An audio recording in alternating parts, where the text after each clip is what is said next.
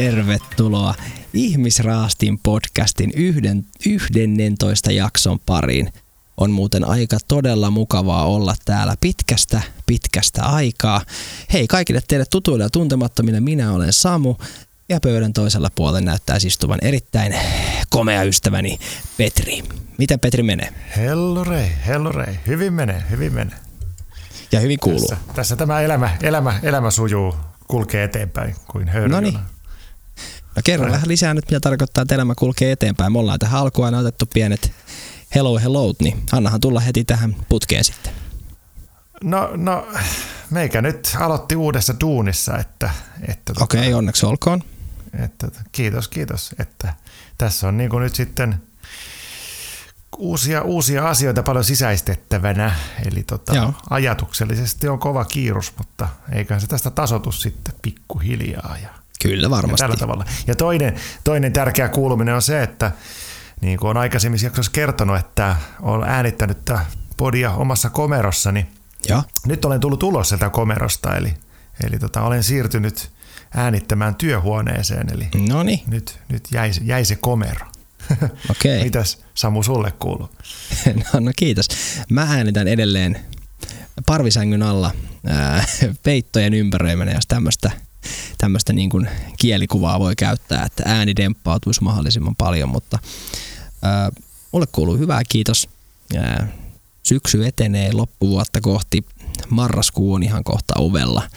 Ää, mä jotenkin itse aina on henkilökohtaisesti inhonnut eniten marraskuuta ja, ja tuota, helmikuuta. Mm-hmm. Ne tuntuu niin kuin aina vuoden pisimmiltä kuukausilta ne kaksi. Ja, ja, Joo. Marraskuu on kyllä pitkä. Joo. Se on totta. Se on jotenkin niin kuin pitkä kuin nälkävuosi. Näin on. Mutta tuota, muuten ei, ei ihmeellistä. Ja jos eh, kuulijat ihmettelee, että miksi mä sanoin pitkästä aikaa, niin eh, tuossa Peten kanssa ennen kuin laitettiin mikit auki ja alettiin jauhaa, niin puhuttiin siitä, että ää, taitaa olla peräti muutama viikko jo siitä mennyt, kun me ollaan viimeksi istuttu tässä äänittämässä ihmisraastinta, Näin että on.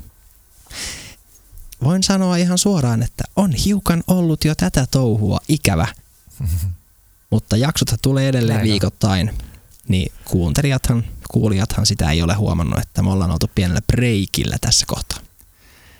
Näin on. Pieni, pieni semmoinen syysloma piti pitää myös podihommista. Kyllä, kyllä. Ja nyt kun tähän mentiin, niin, niin tota, kaksi edellistä julkaistua jaksoahan on ää, jakso 10, osa 1, jakso 10, osa 2. Eli kyseessä oli siis Petri sun ää, ensimmäisen ex-vaimon Kaisun haastattelu, joka, jota me taidettiin äänittää. Oliko se jotain kolme tuntia, 55 minuuttia, neljä tuntia tuli nauhalle matsku alun perin. Joo, joo, siinä kyllä riitti, riitti juttua ja, ja tälleen.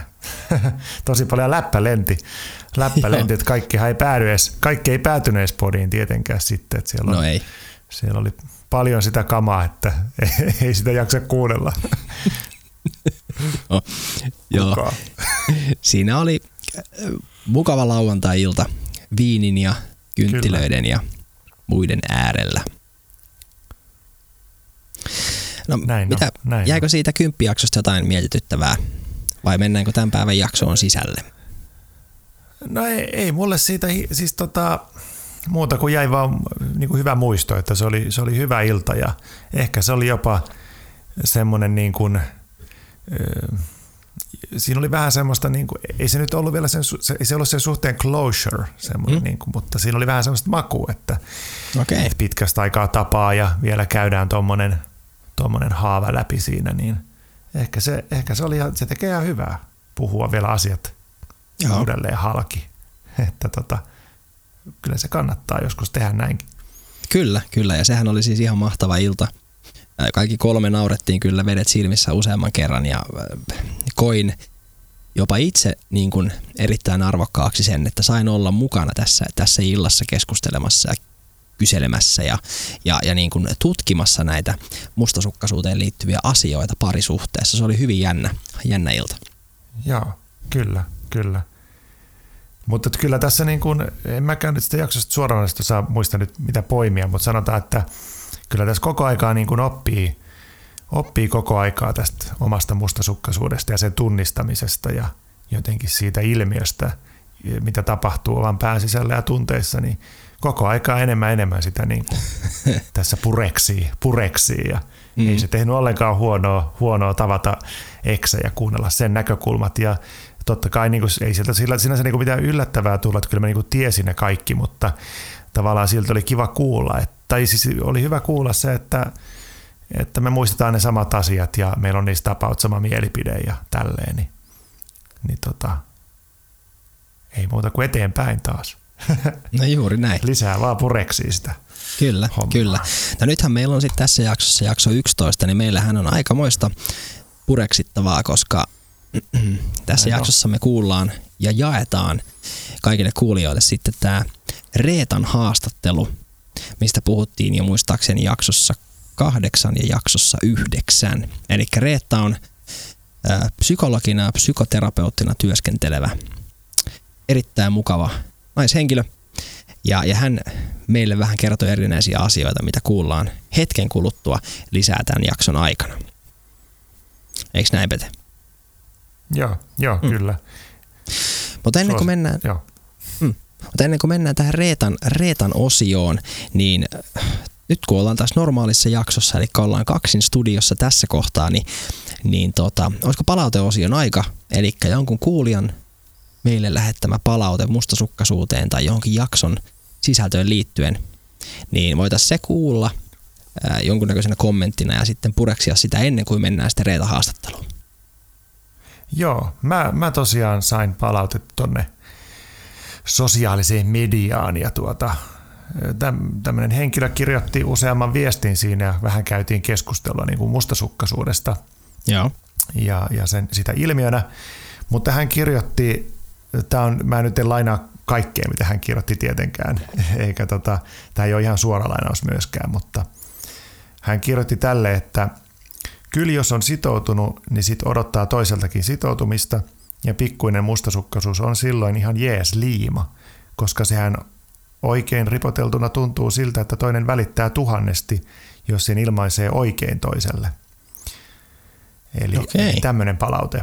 Ja tavallaan tässä niin kuin käytiin keskustelua siitä, että onko se niin kuin, tai hän niin kuin oli sitä mieltä, että pieni mustasukkaisuus on ihan ok asia, kunhan Joo. se kommunikointi pelaa ja se on niin kuin tuotu esiin sille rakentavasti ja tavallaan näin, että se on niin kuin semmoista niin kuin rehellisenä oloa toiselle jopa parhaimmillaan. Okay. Eli tämmöisiä, tämmöisiä pohdintoja oli, oli sitten tässä palautteessa. Joo.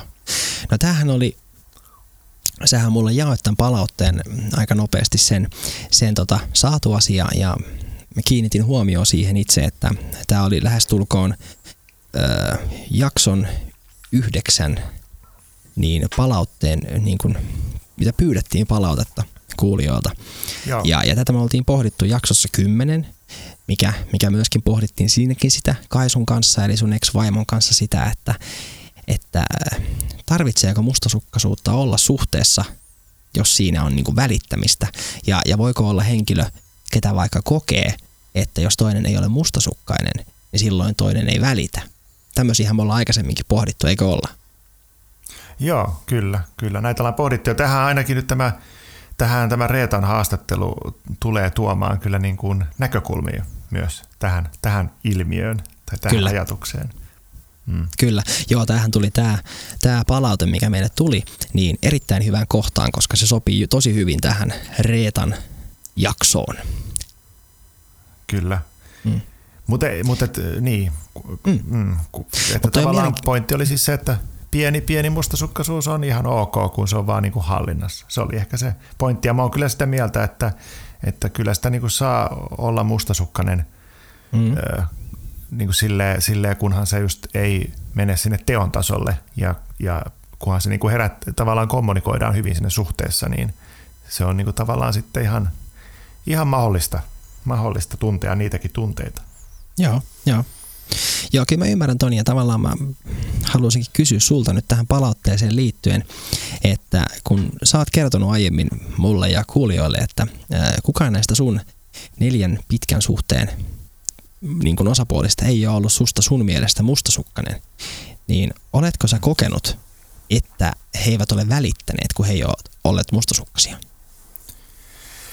No en mä kyllä ole ihan sitä silleen kokenut, että kun se välittäminen on ehkä tullut sitten niin kuin muilla tavoilla esiin, mm. että tavallaan, että, että se, ei, niin kuin se mustasukkaisuus ei nyt ole tarvinnut, tai se ei ole vaan niin ollut se tapa näyttää sitä välittämistä, mikä on siinä se hyvä, että se on tullut Joo. ehkä vähän rakentavimmalla tavoilla sitten esiin se välittäminen teoilla tai, tai sanoilla tai muuta. Mutta tota, kyllä mä, kyllä mä niin kuin myös olen niissä suhteissa joskus miettinyt, että ja myös niin kuin siinä, että kun on ollut lähinnä vaan sellaisten kumppaneiden kanssa, jotka ei ole mustasukkaisia, niin että semmoinen niin kuin, kyllä mä ehkä vähän kaipaan, että kyllä olisi se kiva, että se toinen vähäis, vähäis okay. niin kuin, okay. olisi mustasukkainen. Ja, en mä tiedä, en mä halua, että se niinku olisi sitä, mitä se mulla on, koska se ei ole kivaa, mutta se, kyllä mä niinku vähän kaipaan, kaipaan sitä, että toinen niinku vähän kyselee, mihin sä oot menossa ja silleen. Kyllä mä, kyllä mä vähän kaipaan sitä. Okei, okay, okei. Okay. Joo, ei siis mä, mä ymmärrän tämän. Mun mielestä tämä on tosi hyvä palaute. Ja, ja niin kuin on varmasti henkilöitä, niin kuin ollaan pohdittukin, ketkä kokee tarvitsevansa sitä – ja, ja niin kuin mäkin voin sanoa omalta osaltani, niin kuin ollaan todettu aikaisemmin, että mustasukkaisuus kun on tosi inhimillinen tunne ja mä, mä oon kokenut sitä aikaisemmissa suhteissa ja nykyisessä suhteessa ja, ja tiedän, että minustakin on oltu mustasukkainen. Ni, niin tota, se, että jos mä oon vaikka jossain vaiheessa sanonut itse, että et, et mä en ole niin mustasukkainen, niin ö, mä oon taas itse ajattelen niin, että on paljon muitakin keinoja osoittaa välittämistä ja puolison arvostamista ja sellaista. Niin kuin sä sanoit Pete äsken, että mm. nämä sun puoliset on osoittanut sitä eri tavalla. Että se ei mun mielestä ole ehkä se kuitenkaan se paras keino, se mustasukkaisena oleminen. Mutta mä pystyn ymmärtämään sen, sen niin kuin ajatuksen, sekin mitä säkin Pete äsken sanoit siitä, että et, et sitä olisi kuitenkin ehkä vähän kaivannut. Että toinen olisi kiinnostunut, niin. mihin menee, mitä tekee ja jennee, jennee. Joo, kyllä mä ehkä nyt tässä mietin, niin kyllä sitä niin kuin vähän et, et kyllä se vähän niin jotenkin toisi siihen suhteeseen sellaista jotakin niin kuin, semmoisella, semmoista niin kuin pientä intensiivisyyttä siihen tunnemaailmaan, mitä kahden välillä sitten on. E, että tosiaan että sellainen pieni mustasukkaisuus, just sellainen hyvin pieni. Ei, ei, ei, ei mitään raskasta kelaa, vaan sellainen pieni. Mm. ja myös, mm. myös sitä, että sitten jos on, jos toinen niin osoittaa sitä mustasukkaisuutta mulle silleen vähäsen, niin tavallaan myös se, että miten sitten siihen reagoi, Eli tavallaan niin kuin, sitten jotenkin niin kuin vastaisi siihen mustasukkaisuuteen niin kuin välittämällä ja, ja niin kuin osoittamalla toiselle, että ei mitään hätää, että en ole menossa tässä mihinkään ja en ole menossa pettämään tai mitään muuta. Mm-hmm. Että tavallaan niin kuin se tarjoaisi myös tilaisuuden sille, Joo, jos toinen jo. osoittaisi mulle sitä pientä mustasukkaisuutta niin jotenkin, että se voisi jopa syventää sitten sitä suhdetta. Niin, jos sen tavallaan ymmärtää, mielessä jos sen ymmärtää, että se mustasukkaisuus johtuu vaikka siitä, että toinen äh, kokee huolta sen suhteen tilasta tai just pettämisestä tai vastaavaa, niin sehän voi olla myös niin kuin tosi hyvä, hyvä niin kuin keskustelun avaus. Sitä ollaan mun mielestä kans podissa aikaisemmin pohdittu, että, että niin kuin oikeanlaisella kommunikaatiolla, niin sehän voi johtaa suhteessa syvempään yhteyteen ja, ja, ja syvempään niin kuin luottamukseenkin jopa. Kyllä, ja sitten jos toinen niin kuin näyttää sen, että, että minulla on tämmöinen tunne ja sitten tavallaan to, ottaa sen hyväksyvästi vastaan, niin, mm. niin tota, sehän on kaunista. Sehän on, on kaunista kahden ihmisen välillä. Kyllä, kyllä. Mä voin kertoa siis sen verran itsestäni vielä, niin kun mennään Reetan haastatteluun, niin, niin mäkin olen joskus ollut tosi mustasukkainen ja mä oon käyttäytynyt ehkä niillä tavoilla, mitä sä Pete oot puhunut, semmosista niin kuin ihan aktiivisista toimista sen mustasukkaisuuden niin kuin selvittämiseksi. Eli, eli olen voinut vaikka katsoa jotain viestejä tai tällaisia. Mutta niin kuin mä sanoin, olisiko ollut nyt jakso yksi vai kaksi, niin mä sanoin, että, että mä oon niin nyt aktiivisesti opetellut pois siitä, siitä niin mustasukkaisuuden tunteesta ja sellaisesta. Kyllähän se munkin sisällä välillä kuplahtaa pintaan, mutta, mutta kun mä oon huomannut vaan sen, että, että se ei hyödytä mitään. Mä oon oppinut sen, että se ei hyödytä mitään että, että niin kuin, mä en edelleenkään mustasukkaisuudella pysty kontrolloimaan toista ihmistä, en pysty vaikuttamaan sen toisen ihmisen toimintaan. Niin sit mä oon niin kuin vähän niin kuin päättänyt, että hei, mä annan sen tunteen oikeastaan niin kuin olla ja mä en keskity siihen ikinä, jotta mä en, en niin kuin ehkä lähde niihin toimiin, mitä mä oon joskus voinut nuorempana tehdä. Joo, itse asiassa toi, mitä palautetta mulle tuli, justiin tämä, mikä äsken tämän, luin tämän palautteen, niin tämä sama henkilö myös kirjoitti siitä, että, että tota, jos se mustasukkaisuus on niinku semmoista justiin sairaaloista ja semmoista, että siinä on sitä omistushalua, Joo. niin se on niinku hyvin semmoista epä, epämiehekästä käytöstä. Okay. Tai semmoista, että se, se niinku hyvä. Mutta sitten jos se on semmoinen just, että uskaltaa näyttää niinku sitä sitä omaa haavaa ja sille niin kuin tuoda se rakentavasti esiin ja, ja että se ei mene niin kuin noin, että se, mene, että se ei mene niin kuin semmoiseksi semmoisen niin raskaaksi kelaksi ja sellaiseksi, vaan että se on vaan semmoinen niin kuin pieni tunne, se häivähdys siitä. Ja, ja sitten sen tuo esiin. Niin se, se niin kuin on, on, hän muistaakseni laittoi, että se on niin kuin silleen sitten jopa miehekästä voi olla. Okei, Toki okei. niin kuin näin, että Joo. tota, Hieno näkökulma, hieno mm. näkökulma ja, ja mm. tämä on mun mielestä Ihmisraastin podcastin hienoimpia juttuja, että kun me saadaan näitä palautteita ihan tutuilta ja ihan tuntemattomilta ihmisiltä, niin, niin tota, me huomataan aina, että jokainen, niin kuin ollaan todettu monta kertaa, ajattelee ja kokee asioita eri tavalla ja se on meille ihan äärimmäisen mielenkiintoista saada tavallaan pohtia niitä kaikkien näkökulmia. Kyllä, kyllä. Mutta ehkä just se, että, että niinku jos se mustasukkaisuus, niinku mit, mitä se mullakin on ja mitä äsken mainitsit, sullakin se on ollut että sitä on pitänyt ihan aktiivisesti opetella pois, koska silloinhan se niinku selkeästi tuottaa tuskaa itselle. Niin silloinhan tietysti siitä, siitä pitää opetella pois. Mutta jos se on semmoinen, jos, mutta varmasti on olemassa semmoinen niin kuin, semmoinen niin kuin tietynlainen se, sitä semmoista mustasukkaisuutta, mikä ei niin kuin, niin kuin jotenkin vedä sua sinne syvään suohon, vaan se on enemmänkin semmoinen huomaa minut tai, mm-hmm.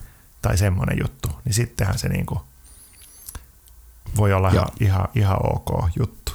joo, joo, eikä siis ei tietenkään, siis varmasti, varmasti voi olla. Mun täytyy kyllä myös niin kuin pehmentää sitä, että mä en niin kuin, äh, oikeastaan joutunut mitenkään opettelee pois esimerkiksi niistä ajatuksista. Mä vaan päätin, että, että mä lähden tähän.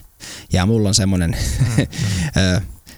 niin kuin on todettu joskus, mä oon hyvin itsepäinen, niin sitten kun mä jonkun asian päätän, niin se on käytännössä hänessä. Sit niin kuin, että, se, et... se, se, se, se, on kyllä hyvä, jos pystyy tekemään se itselleen, että nyt mm. lopeta ja sitten vaan loppuu. Kyllä. Että, tota, kyllä. että tota, mä, eihän, mähän en ole pystynyt siihen, vaan mä joudun prosessoimaan tätä vähän pidempään. Että ei kyllä. ole onnistunut. Mutta tietenkin niin kuin, päästään ee, mutta, mutta niin kuin, siihen vaikuttaa myös niin moni asia, että, että meidänkään ajatukset ei ole vertailukelpoisia, koska meillä on ne hyvin erilaiset perhetaustat ja lapsuustaustat ja parisuhdetaustat ja kaikki muut. Niin, niin Näin on. Ka- kaikille ei toimi samat asiat. Kyllä, ja eri kumppanit, koska mm. kyllä sekin varmasti vaikuttaa. Ehdottomasti, ehdottomasti. Niin, kenen kanssa on. Hmm. Joo.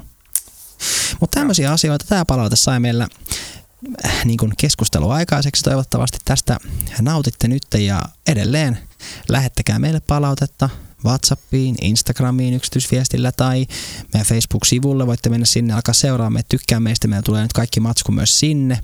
Itse asiassa Facebook-sivulle on tullut niin hieno ominaisuus, että, että siellä oli ihan tämmöinen valikko kuin podcast. Eli jokainen jakso ilmestyy sinne ihan automaattisesti jatkossa kuunneltavaksi sinne meidän sivuille. Eli menkää sieltä ottaa se homma haltuun. Twitter löytyy myös. Meidän YouTube-sivukin on olemassa, mutta meillä ei ole siellä mitään materiaalia, niin, niin tota, sen takia sitä ette vielä löydä. Eli näissä palveluissa se on ihmisraastin alaviiva podcast, miten löydätte meidät. Ja meidän WhatsApp-numero, mihin voisi laittaa ääniviestejä ja muita viestejä, niin se on 046 904 2222. Ja ääniviestit olisi mahtavia, niitä voisi soittaa podcastissa, mutta myös normiviestit saa tämmöisen palauteosion aikaiseksi. Mutta nyt sitten mä oon sitä mieltä, että voitaisiin mennä tähän Reetan haastatteluun ja, ja sisältöön sen haastattelun aikana. Ja me palataan taas sitten niin sanottuihin studiooloihin tämän haastattelun jälkeen. Ja, ja tota, alamme sitten vielä pähkimään sitä, mitä ollaan Reetan kanssa juteltu ja mitä ajatuksia se meissä herätti. Mun on kuitenkin tärkeää nostaa tähän esille vielä semmoinen pointti, että mä haluan lähettää Pauliinalle isot kiitokset, joka minut ja meidät yhdisti Reetan kanssa, jotta me saatiin tällaista asiantuntevaa tietoa ihmisraastimeen. Ja tämä meidän, mm, kiitos Pauliina. Ja, ja tämä haastattelu on käyty siis Pauliina.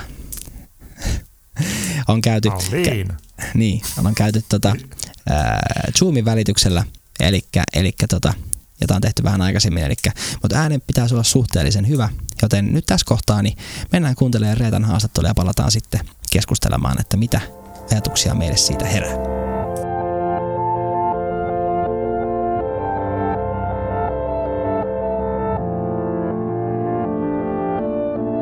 Reetta, tervetuloa Ihmisraastin podcastiin. Kiitos. Haluaisitko Reetta heti kertoa tässä aluksi vähän sun työtaustaa meille ja meidän kuulijoille? No totta kai. Eli mä oon siis Reetta Latvala, mä oon psykologi ja psykoterapeutti ja työskentelen tuolla aikuispsykiatrian poliklinikalla ja sitten pidän omaa psykoterapian vastaanottoa täällä Helsingissä. Okei, kiitos. Kiitos Reetta. Ja mehän ollaan tietenkin pyydetty sut tänne juuri sun äh, ammattistatuksen ja ammattitaidon vuoksi, jossa voisit meille kahdelle puupäälle vähän selventää sitä, että miten tai mitä ihmiskehossa tapahtuu eri tilanteissa. Ja, ja tota, ihan ensimmäisenä haluttaisiin kysyä sulta, että, että tota, näkyykö mustasukkaisuus? Tiedetään tietenkin, että potilasasioilla tämmöisiä ei voi keskustella, mutta näkyykö mustasukkaisuus yleensä niin kuin tunteena sun työssä? Näkyy, totta kai näkyy.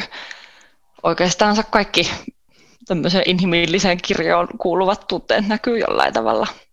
Ei Joo. se ehkä ihan semmoinen tyypillisin tunne ole, mutta kyllä aina välillä nousee esiin. Okei. Eli onko niinku oletettavaa, että se on painotus sitten kuitenkin johonkin muihin inhimillisiin tunteisiin enemmän kuin siihen mustasukkaisuuteen?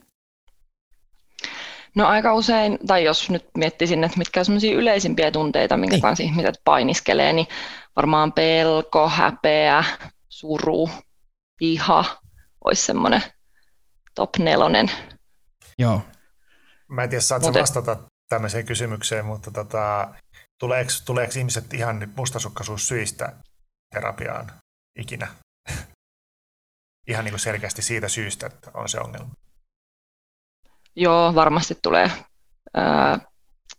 ja, ja ajattelen, että aika usein kun ihminen tulee terapiaan, niin on joku semmoinen kysymys, joka hänellä on mielessä, ja sitten kun lähdetään pohtimaan ja tarkastelemaan sitä omaa mieltä, niin sitten aukeaa aika monta lisää. Okei. No mä haluaisin kysyä vielä semmoisen tarkentavan kysymyksen, kun sanoit, että esimerkiksi pelko voi olla yksi tunne, niin jotenkin mä oon aina ajatellut, me ollaan puhuttu tässä ihmisrastimessa nyt tämän kymmenen, kymmenen edellisen jakson aikana, mitkä on äänitetty, että menettämisen pelko on niin kuin voimakas osa mustasukkaisuutta, Ni, niin tota, ihan tämä on tämmöinen niin henkilökohtainen kysymys sinulle sinänsä, että et miten sä niin kuin ajattelet, että onko se, onko se niin kuin tavallaan pelkoa vai kuuluuko se siihen mustasukkaisuuteen? Me ollaan käyty tästä debattia just viime viikonloppuna meidän vieraan kanssa. No mä ajattelen, että se on kyllä osa sitä mustasukkaisuuden kokemusta. Että tietysti sitten se, miten me näitä määritellään, niin, mm. niin se on aina sitten myös vähän sopimuksen varasta. Nämähän on sanoja, joita me annetaan jollekin kokemukselle tai, tai ololle, joka meissä ihmisissä herää. Mä ajattelisin, että se on osa sitä mustasukkaisuuden kokemusta. Joo, joo. Joo, kyllä mä oon ehkä, ehkä niin kuin samaa mieltä ja veikkaan, että näin, että Petekin nyökyttelee tuolla omassa ruudussaan, että, että jakaa tämän tunteen. Okei. Okay. No tota, onko sun Reetta minkälaisia ajatuksia siitä, että mitä se mustasukkaisuus niin on ja mistä se mustasukkaisuus voisi sitten niin johtua? Tuo menettämisen pelko tuossa käsiteltiin, mutta onko sulla niin kuin jotain näkemystä siitä? No mä ehkä lähtisin määrittelemään mustasukkaisuutta ensisijaisesti tunteena. Et tietysti okay. arkikielessä me puhutaan, että joku on mustasukkainen, vaikka kun toimii tietyllä tavalla. Että olipa se taas mustasukkainen eilen, kun joku on vaikka kysellyt ja varmistellut jotakin tietyllä tavalla. Joo. Mutta mm, mä lähtisin ehkä määrittelemään sitä sillä lailla, että mustasukkaisuus on tunne, joka sitten yllyttää johonkin toimintaan, ja se toiminta on sitten myös sitä, mitä voidaan kuvata arkikielessä mustasukkaisuutena. Joo. Ja mä ajattelen, että mustasukkaisuus on tosi normaali tunne, semmoinen, joka herää ihan meissä kaikissa sitten silloin, kun joku meille tärkeä ihmissuhde on uhattuna. Mm. Ja tietysti mustasukkaisuudessa niin kuin kaikissa tunteissa voi olla, että se on aiheellista ja tilanteeseen sopivaa. Ja, ja semmoista, semmoista, että, että olisi vähän niin kuin ihmekin, jos ei olisi mustasukkainen. Tai sitten se voi olla aiheetonta tai jotenkin liiallista siihen tilanteeseen liittyen. Ja aika usein sitten, kun ihmiset on pulassa mm. jonkun tunteen kanssa, niin sitten se on jotenkin vähän aiheetonta tai vähän liiallista. Niin kuin ajattelen, että, että sit jos mustasukkaisuus on liiallista tai aiheetonta, niin sitten se on ehkä ylimitoitettu siihen tilanteeseen nähden tai se johtaa johonkin haitalliseen toimintaan tai, tai ehkä vaarallisiinkin tilanteisiin. Joo. Et, et siitä on jotain haitallisia seurauksia ihmisille itselle tai, tai sitten kumppanille, johon ehkä tyypillisesti sit mustasukkaisuus kohdistuu. Joo. Ja, mutta ajattelen, että, että mustasukkaisuudella voi myös olla semmoisia vähän niin kuin suhdetta edistäviä vaikutuksia. Okei. Okay. Et, et, et jotenkin mustasukkaisuudella niin kuin kaikilla tunteilla mä ajattelen, että on, on tärkeä viesti. Ja mustasukkaisuuden viesti on se, että nyt joku mulle tärkeä ihminen ja ihmissuhde on jollain lailla uhattuna. Ja se, mm-hmm. että sitten lähtee sen tunteen pohjalta jotenkin toimimaan, niin se voi olla myös sitä suhdetta säilyttävää. Toinen voi tulkita sen myös semmoisen välittämisen tai rakkauden osoituksena, tai se voi olla jotenkin semmoinen tunne, joka motivoi arvostamaan toista tai, tai jotenkin pitämään toista tärkeänä ja ei niin kuin itsestään selvänä. Mm, ja ehkä siinä voi myös olla semmoinen jotenkin mahdollisuus sitten yhdessä pohtia sitä suhdetta ja suhteen rajoja ja sitä, että, että minkälainen tämä meidän suhde just on. Joo. Tai sitten toisaalta, toisaalta se voi olla tapa tunnistaa ja jotenkin pohtia sitä, että onko toi toinen riittävällä tavalla tai jotenkin riittävästi mua varten. Aha, eli, eli mustasukkaisuus voi olla niin myös positiivinen tunne, jopa vähän semmoinen niin älykäskin tunne. Niin, tai se voi, se voi olla myös tosi, mä ajattelen, että sillä voi olla tosi tärkeä viesti. Niin, siis tarkoitan nimenomaan semmoista, sellaista, niin kuin mikä, mikä ei etene sinne teon tasolle, vaan, vaan että se on, sillä saa dialogiaikaa. No kyllä. Ja kyllä mä ajattelen, että mustasukkaisuus, niin kuin se tunnekokemus voi yllyttää niin kuin toisaalta semmoiseen käyttäytymiseen, että vaikka jotenkin vahtii toista tai tarkistelee toisen jotakin vaikka viestejä ja menoja ja oliko se siellä kanssa ja puhuitteko te ja tämmöistä, mikä usein sitten mielletään, että ne on negatiivisia seurauksia sille suhteelle, että toinen kokee sen raskaana ja rajoittavana ja ja sitten ihminen itse, joka sitä mustasukkaisuutta kokee, niin kokee jotenkin semmoista hätää ja ja epävarmuutta ja ehkä vähän vihaakin, huolestuneisuutta. Ja, mutta sitten se voi myös se mustasukkaisuuden tunne yllyttää esimerkiksi semmoiseen toimintaan, että kertoo, että hei, mulla on epävarma olo tässä, tässä suhteessa ja toinen pystyykin ottamaan se vastaan ja, ja jotenkin mm, se voi johtaa myös semmoisiin keskusteluihin, jotka on tosi rakentavia sen suhteen kannalta ja semmoiseen luottamuksen jotenkin syntymiseen ja syventymiseen. Että se ei wow. ole välttämättä niin mustavalkoista, että se on niin hyvä tai huono. Tuolla on monenlaista. Kuulosti tutulta toi kuvaus kyllä. Joo. Joo.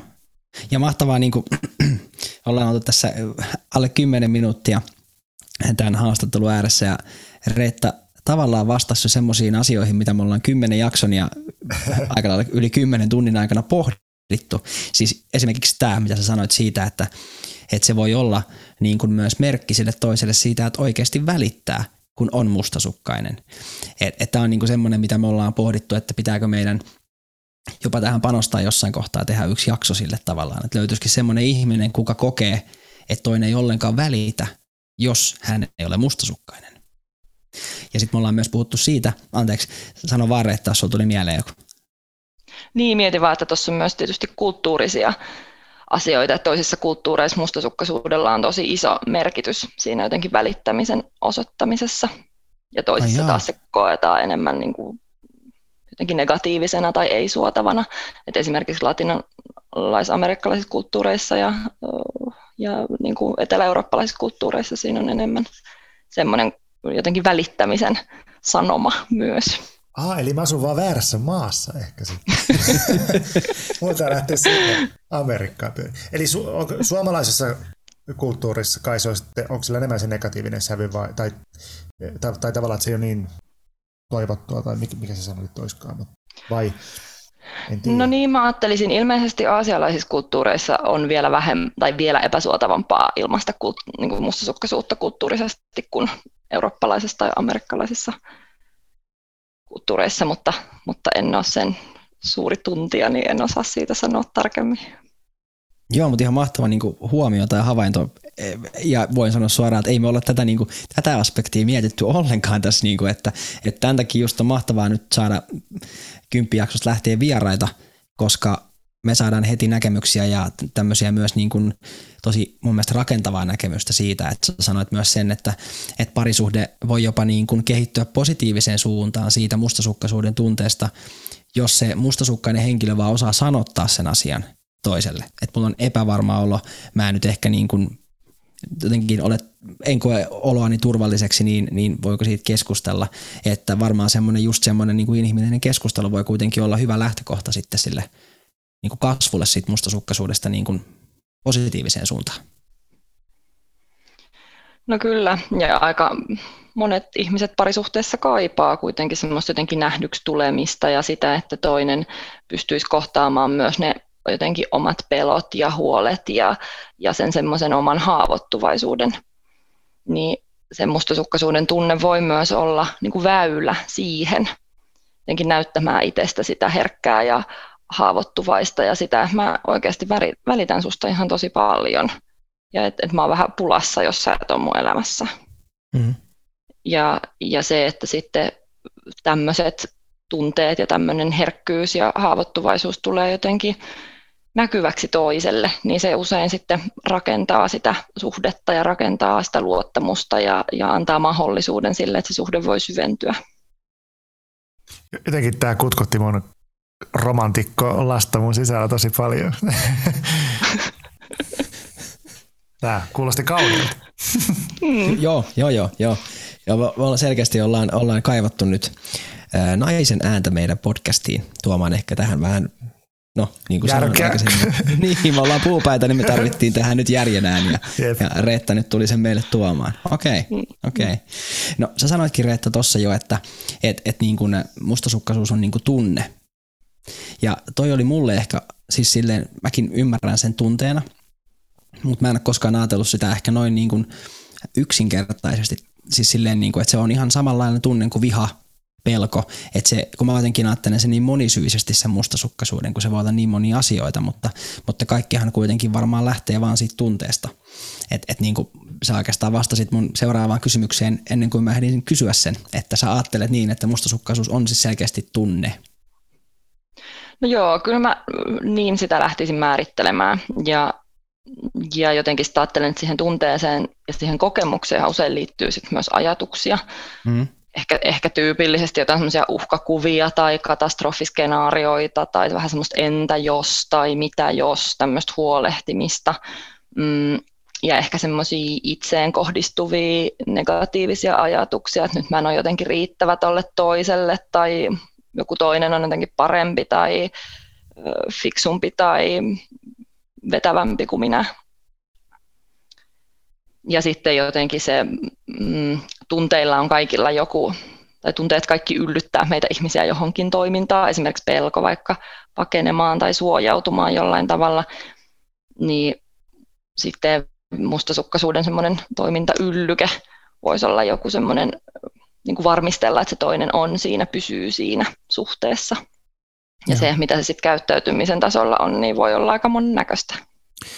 Jos tota, ajattelee, että se on niinku tämmöistä ajattelua ja mielikuvia ja kaikkea sitä, että se lähtee se ö, mielikuvitus liikkeelle, niin tavallaan mitä sä oot mieltä, että jos sen ajatuksen vaan niinku oppii katkaisemaan, niin jääkö se tunne kuitenkin olemaan vai osaatko yhtä avata, että mikä tämän ajattelun ja tunteen niin kuin välinen niin kuin meininki on?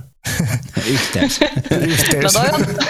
on vähän, vähän no toi... väsynyt toi, on, toi on tosi hyvä kysymys ja se on semmoinen, mitä, mitä myös tiedemaailma pohdiskelee ja, ja debatoi siitä, mikä, mikä sen suhde on. Ja nyt näyttää siltä, että, että tunnekokemus on aivoissa ikään kuin varhaisempi asia kuin semmoinen tietoinen ajattelu. Meidän aivon, aivojen niin kuin syvissä osissa, evolutiivisesti vanhoissa osissa ää, sijaitsee semmoiset niin kuin tunteisiin liittyvät, liittyvät aivoalueet, limbinen systeemi ja näin poispäin. Ja että se on se, se kohta, missä se meidän tunnereaktio syntyy. Ja sitten meillä on meidän aivoissa semmoinen kuorikerros, korteksi, ää, joka sitten vastaa meidän tämmöisestä tietoisesta ajattelusta ja siitä, että me luodaan merkityksiä ja tulkintoja asioille, myös niille meidän limbisen järjestelmän tapahtumille, eli niille tunnereaktioille. Ja se, että me jotenkin sitten ajatuksen tasolla puidaan ja pohditaan sitä, niitä ajatuksia ja mielikuvia ja huolia, niin se voi auttaa rauhoittamaan myös sitä limbisen järjestelmän reaktiota, eli siis sitä, sitä niin kuin tunnereaktiota. Mutta sitten voi myös olla, että se ei ihan riitäkään, että tarviikin jotain, jotain muuta. Se voi olla joku niin fyysinen rauhoittuminen, esimerkiksi mm, vaikka syvään hengittäminen tai se, että joku halaa tai joku tämmöinen niin kuin enemmän sinne jotenkin tunnetasolle menevä lohdutuksen muoto. Joskus sekin Joo. voi riittää, että sen tunteen sallii itselle ja antaa sen, sen niin kuin olla, toteaa, että nyt mulla on tämmöinen tunne ja, ja se saakin olla olemassa siis wow, jotenkin niinku, tuntuu, että mun pää räjähtää, koska kun Reetta rupesi kertoa tuosta, miten toi rakentuu toi, toi niin, niin tavallaan toihan on ihan selkeetä, mm. mutta silti semmoinen, mitä ei aina niinku tiedosta. Ja mulla tuli mieleen just tuosta tunteen sallimisesta ehkä se, että, että mitä itse kahden lapsen, varsinkin yhden tosi pienen lapsen vanhempana kokee, on se, että, että niin kuin opettelee – sanoittamaan sille lapselle niitä tunteita, että on se sitten kiukkunen tai väsynyt tai surullinen tai iloinen tai mitä tahansa, niin, niin vanhempanahan sitä monesti niin kuin sanottaa lapselle, että no nyt mä näen, että sulla on tommonen tunne ja, ja niin kuin jotenkin pyrkii sitä kautta auttaa sitä lasta siinä ehkä haastavassa tai ehkä kivassakin tilanteessa. No just näin. Ja jotenkin se auttaa meitä ihmisiä, kun me saadaan nimiä asioille. Et kun saa nimen sille tunteelle ja sille, mitä tämä nyt on, mitä musta tapahtuu, niin jo se rauhoittaa. Jo se niin kuin auttaa säätelemään sitä tunnetta. Joo. No mitä mä haluan kysyä tuosta vielä, tuosta sanoit, että selkeästi sä oot, oot, oot kuullut tota, tavallaan tota järjestelmää, että se on niin kuin, se, mä niin kuin oikein, että, että tavallaan se tunne on niin kuin aiemmin aktiivinen kuin se, se niin kuin jotenkin järkevä ajattelu. No täältä se vaikuttaisi joo. Joo. uuden koska se... niin kuin, tutkimuksen valossa, joo. Koska mä oon aina jotenkin ajatellut, että mä oon, mä oon tosi huono, kun mä oon niin tunneihminen, että mä reagoin niin kuin heti, ja sitten kun mä alan miettiä sitä puolen tunnin kuluttua, niin sitten mä oon silleen, että mä olisin voinut tehdä muuta, mutta mähän on siis vaan ihan niin kuin evoluution sitten selkeä tulos. Niin, että sä oot vaan ihminen. Oho, Samokin on vaan ihminen. niin, no. Apina. Eikö? Okei. Okay. No me ollaan, Reetta, kun me ollaan sua pyydetty meidän vieraaksi, niin, niin me ollaan vähän keskusteltu silloin tämän äänityksen ulkopuolella niin kuin tunnesäätelystä. Niin voisitko kertoa meille, niin kuin mitä, mitä on se tunnesäätely? Mm, no ehkä niin kuin yhdellä lauseella, niin tunnesäätely on semmoinen kyky havainnoida ja ilmasta ja sitten säädellä niitä omia tunteita – jotenkin tilanteeseen sopivalla tavalla. Ja sehän on semmoinen, minkä kanssa me koko ajan kaikki tästä työskennellään. Mm. Että et jollain lailla koko ajan meissä viriää jotain niin kuin suhteessa ympäristöön. Ja sitten me sitä jollakin tavalla säädellään. Okay. Ja, ja tota, mm, se voi joskus olla tosi tietosta ja semmoista harkittua. Et esimerkiksi äh, nyt mä huomaan, että mä oon jotenkin tosi stressaantunut, niin käyn lenkillä ja otanpa pitkän suihkun, niin sit mä oon vähemmän stressaantunut. Tämmöistä niin tietoisesti tehtyä säätelyä. Joo. Tai sitten se voi olla tosi automaattista. Esimerkiksi se, että mä tässä nyt vaihdan asentoa samalla kun mä puhun tai välillä hengitä vähän syvempää, mä kiinnitä siihen mitään huomiota mutta se auttaa mua säätelemään sitä mun tämänhetkistä vireystilaa tässä. Okei. Okay. No mihin, mihin kaikkeen se tunnesäätely sitten niinku vaikuttaa? Vaikuttaako se ihan kaikkeen ihmisessä koko ajan? No, no ainakin se on koko ajan olemassa. en tiedä vaikuttaako se ihan kaikkeen, mutta kyllä moneen moneen asiaan kyllä. Öm, ehkä, ehkä jotenkin se, että mm, mitenhän mä tätä nyt selittäisin, hetkonen. Ehkä voi ajatella, että, että kaikilla meillä on tunnesäätely ja, ja sitten se toimii joskus paremmin ja joskus huonommin. Ja kaikki me varmaan joskus ollaan tilanteissa, jolloin se tunnesäätely ei toimi ihan sillä tavalla, kun sen pitäisi siinä tilanteessa toimia. Et tuleekin jotakin ylilyöntejä tai toimiikin jollain semmoisella tavalla, kun ei haluaisi toimia, tai joku tunne vähän viekin mukanaan, tai tiuskaseekin sillä lailla, kun ei haluaisi tiuskasta, tai sanookin terävämmin kuin haluaisi sanoa, tai, tai ähm, vältteleekin jotain juttua, mikä oikeasti pitäisi tehdä. Nämä on niin kuin koko ajan ikään kuin meidän toiminnassa mukana olevia asioita. Okay. Mutta sitten jos ajatellaan, että et, äh, jos ei olisi tunnesäätelyä, tai jos sitä olisi tosi vähän, niin sitten se näyttäisi se oleminen ehkä samanlaiselta kuin semmoisella yksi-kaksivuotiaalla lapsella. Et, et, kun tapahtuu jotakin, niin seuraavaksi maataan kuralla täkösselällään ja heitellään hanskoja kolmeen suuntaan ja näin poispäin. Saatte ehkä kiinni. Joo, sain, joo, sain. kyllä. Joo. Oliko se Pete kysymässä jotain? Ei, jatka vaan, mä pohdin joo, tässä. Se pohdin, joo. Okei. Okay. No miten sitten, hei, me ollaan nyt mustasukkaisuuden eh, tavallaan teemassa tässä meidän ensimmäisen kauden aikana, niin miten sitten, mitä sä ajattelet Reetta siitä, että miten ää, niin kuin mustasukkainen tai kuka tahansa ihminen voisi niin kuin hyötyä siitä tunnesäätelystä ja sitten sen tunnesäätelyn niin kuin ymmärtämisestä? No mä ajattelen, että voi tosi paljon hyötyä. Et ensinnäkin se tunnesäätely on jotenkin tapa ja mahdollisuus olla jotenkin ympäristöön sopivalla tavalla olemassa itsensä ja ympäristönsä kanssa tässä. Et ei ole ihan niiden tunteiden vietävänä siellä kuralätäkössä, vaan, vaan jotenkin voi vähän niin kuin säädellä, suhteuttaa sitä, miten tässä tilanteessa mä tämän mun tunteen kanssa oon. Joo. Mm, ja mä ajattelen, että se on mustasukkaisuuden tunteen ja kaikkien muidenkin tunteiden kanssa ihan sama homma, että sitä me tarvitaan tosi paljon, kun Joo. ei me täällä eletä tyhjössä, vaan eletään toistemme kanssa ja jossain ympäristössä. Ja tietysti sitten se, että on, on semmoisia toimivia tunnesäätelyn keinoja, niin se mahdollistaa jotenkin sitä, että voi rauhoittua. Voi palautua jostain semmoisesta korkeasta tai kuohuttavasta tunnetilasta. Voi jollain lailla niin kuin sietää turvallisesti semmoisia vaikeitakin tunteita. Ja sitten taas toisaalta, että voi sallia sitä tunnekokemusta. Et tunnesäätelyssä puhutaan tämmöisestä ylisäätelystä ja alisäätelystä. Eli okay. alisäätely olisi just sitä, että ei, ei ole ikään kuin tarpeeksi sitä säätelyä. Tunteet tulee ja menee ja, ja jotenkin on vähän niin kuin niiden tunnekuohujen armoilla ja vietävissä Joo. Ihmisenä.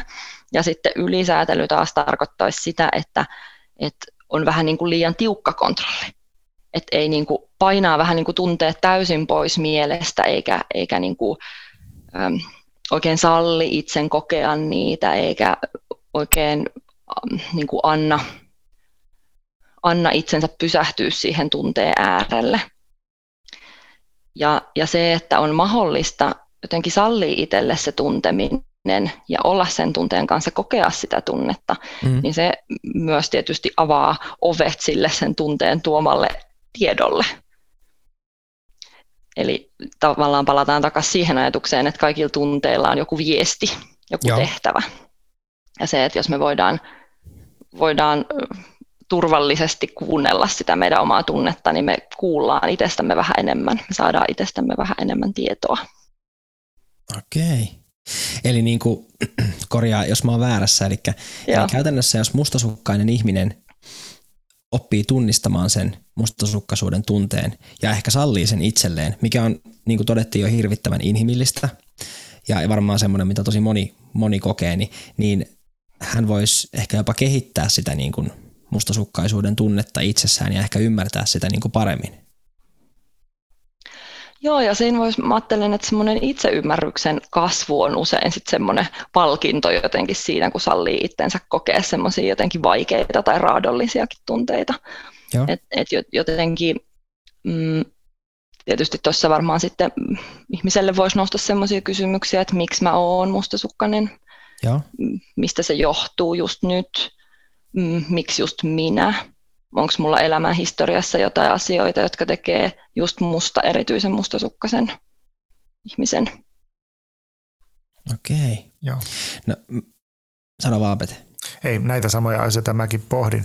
Tota ylisäätelyä mä jotenkin jäin miettimään, että tavallaan, että, että, että vaikka sallisi sen tunteen, mutta onko se sitten ylisäätely, josta niin kuin yrittää liiankin paljon niin kuin ajatella ja pilkkoa, että tavallaan onko se, äh, miten mä sanoisin, että tavallaan että siinä voi helposti niinku luulla, että nyt mä sallin sen tunteen itselleni, mutta sen sijaan mä jotenkin yritänkin vaan niinku ylianalysoida sitä tunnetta.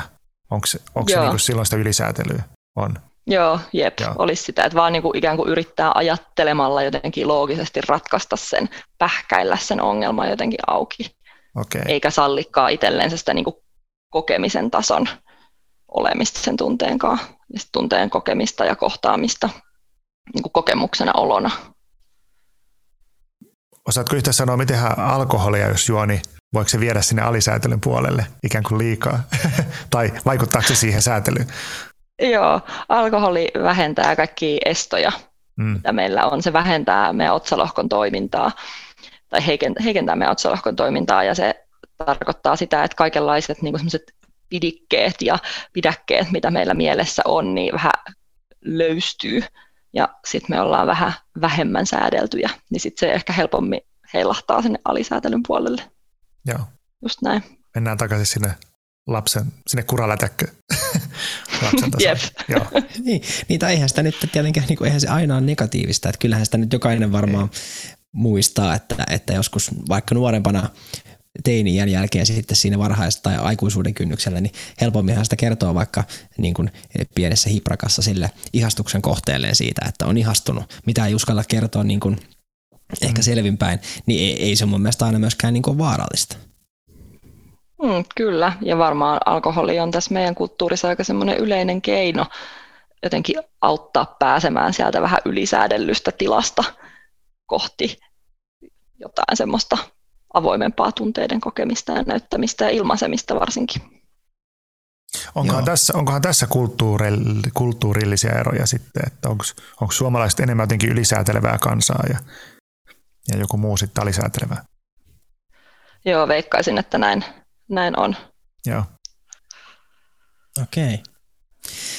No, mä haluaisin Reetta tietää, tämä on taas semmoinen, mitä me ollaan puhuttu niin kuin, tämän äänityksen ulkopuolella, mutta mä haluaisin, että sä kerrot meille vähän itsemyötätunnosta. Ja, ja niin kuin, että, että tavallaan sen itsemyötätunnon mahdollisuudesta sitten itsensä niin kuin kehittämiselle ja ehkä, ehkä jotenkin, tai mitä se nyt, aloita siitä, että mitä se itsemyötätunto niin kuin on. Joo. Mm, no itsemyötätunnolla tarkoitetaan semmoista ystävällistä ja lämmintä, myötätuntosta, ymmärtävää lähestymistapaa ja suhtautumista itseen. Ja, ja mä ajattelen, että, että siinä on olennaista jotenkin se, että pyrkii ymmärtämään itseä ja omaa mieltä. Vähän niin kuin kääntyy sillä lailla ystävällisen uteliaasti itsensä puoleen, että, että, että okei, että nyt tuli tämmöinen tunne tai nyt tuli tämmöinen ajatus, mitä, mitähän tämä mulle kertoo tai mitähän tämä merkitsee tai mistäköhän tämä just nyt kumpusi. Että antaa niin tilaa sille semmoiselle ihmettelylle ja kysymiselle siitä, mitä omassa mielessä on. Ja ehkä niin kuin sen sijaan, että jollain lailla tuomitsisi tai, tai ajattelisi, jotkut ajatukset tai tunteet on niin kuin huonoja tai vääriä, niin pyrkisi kuuntelemaan sitä viestiä, mikä niilläkin voi olla. Joo. Ja että sitten hän me ihmisinä voidaan tehdä niiden tunteiden kuuntelun jälkeen, niin sitten ratkaisuja siinä, miten me halutaan toimia, miten me halutaan käyttäytyä minkäkin tunteen tai ajatuksen pohjalta. Mutta ajatuksia ja tunteet menee ihan hirveästi meidän mielessä koko ajan. Mm. ja emme niiden kaikkien pohjalta koko ajan toimita. Ja, ja se, että voi sitten itse jotenkin tietoisemmin tehdä sitä valintaa, että, että mitä, mitä mä valitsen tässä tilanteessa tehdä, käyttäytyä, toimia ulospäin, näyttää ulospäin. Niin se helpottuu, kun voi jotenkin ymmärtävästi ja myötätuntoisesti itseään ensin kuunnella. Okei, wow. Eli jotenkin jos ajattelee, niin mustasukkainen ihminen voisi tavallaan hyötyä tuosta itsemyötätunnosta niin kuin tosi paljon, jos, jos oppii tunteen ja kuulostelee ja tavallaan suhtautuu siihen tunteeseen itsessään niin kuin ehkä positiivisellakin tavalla. No kyllä mä ajattelen näin. Ja sitten sit myös jokaisen tunteen taustalla on usein joku tarve. Ehkä mustasukkaisuuden taustalla voisi olla joku semmoinen tarve kokea, että se toinen on siinä itseä varten tai, tai kokea, että on turvassa siinä suhteessa tai että toinen ei ole menossa mihinkään.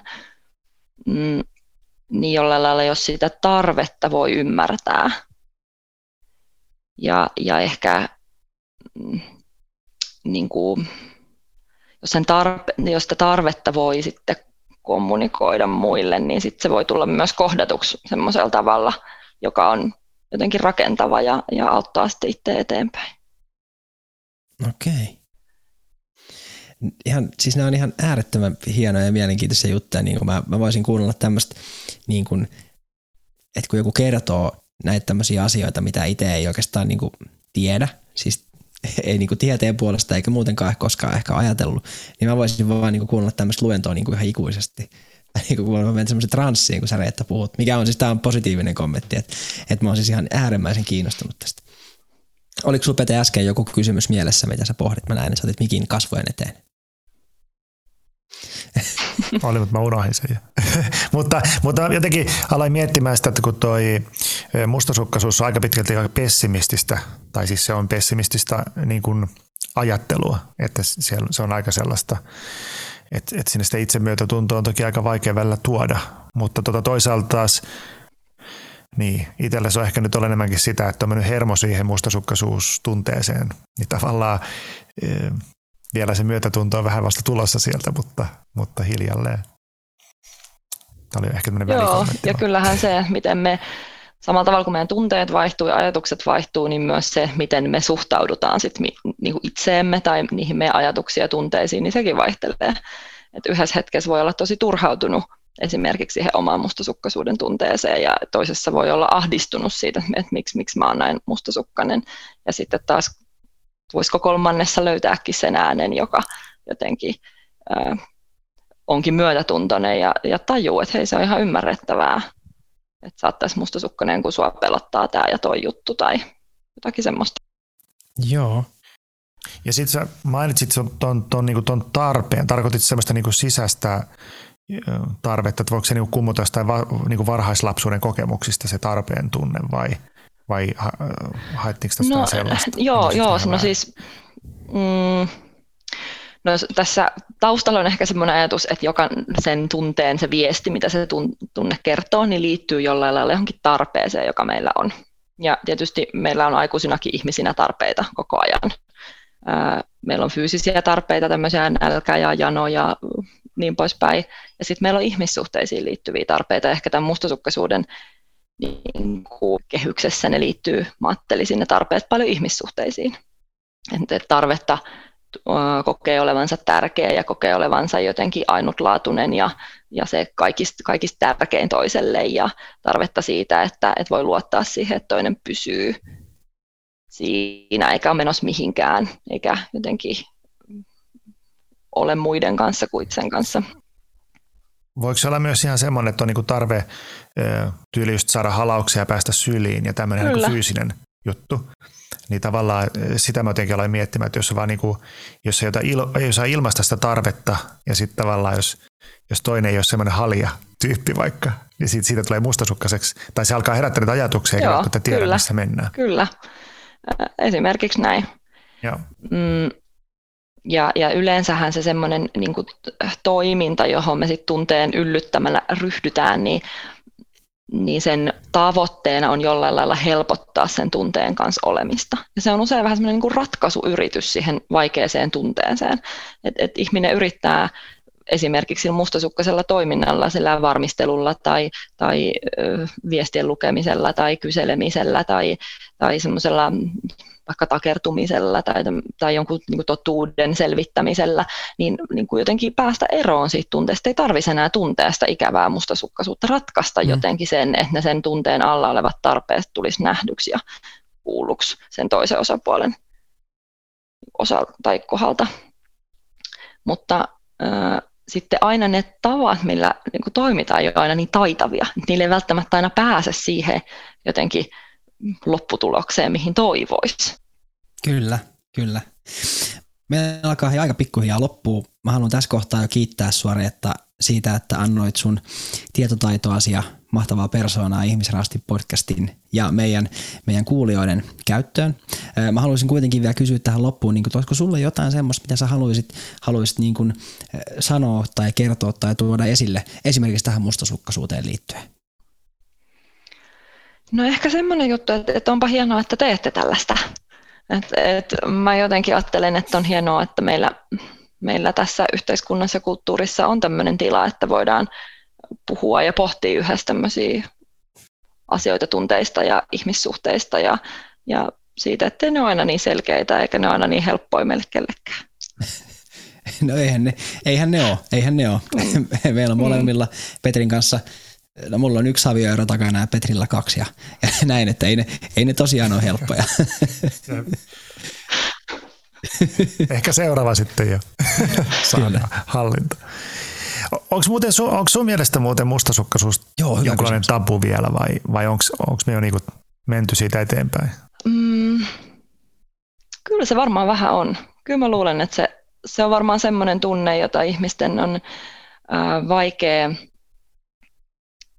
jotenkin myöntää, että mä oon mustasukkanen tai että sitä vähän jotenkin hävetään tai ei saisi olla mustasukkanen, että, että sitten on jotenkin ikävä tyyppi tai, tai huono kumppani, jos on mustasukkanen. Kyllä mä luulen, että siihen semmoista liittyy.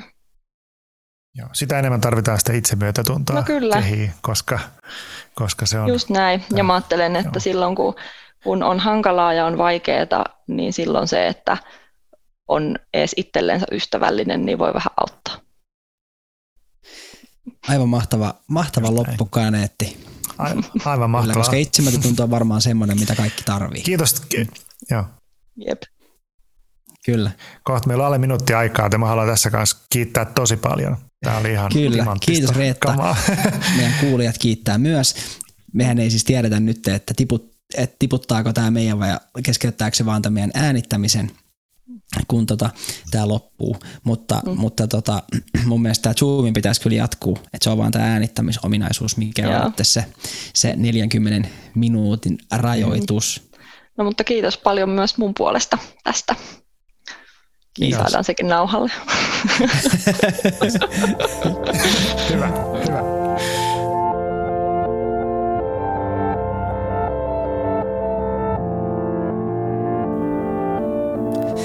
No siinähän oli sitten aika paljon kaikenlaista vakavaa ja erittäin järkevää asiaa, mitä Reetta meidän kanssa haastattelussa keskusteli.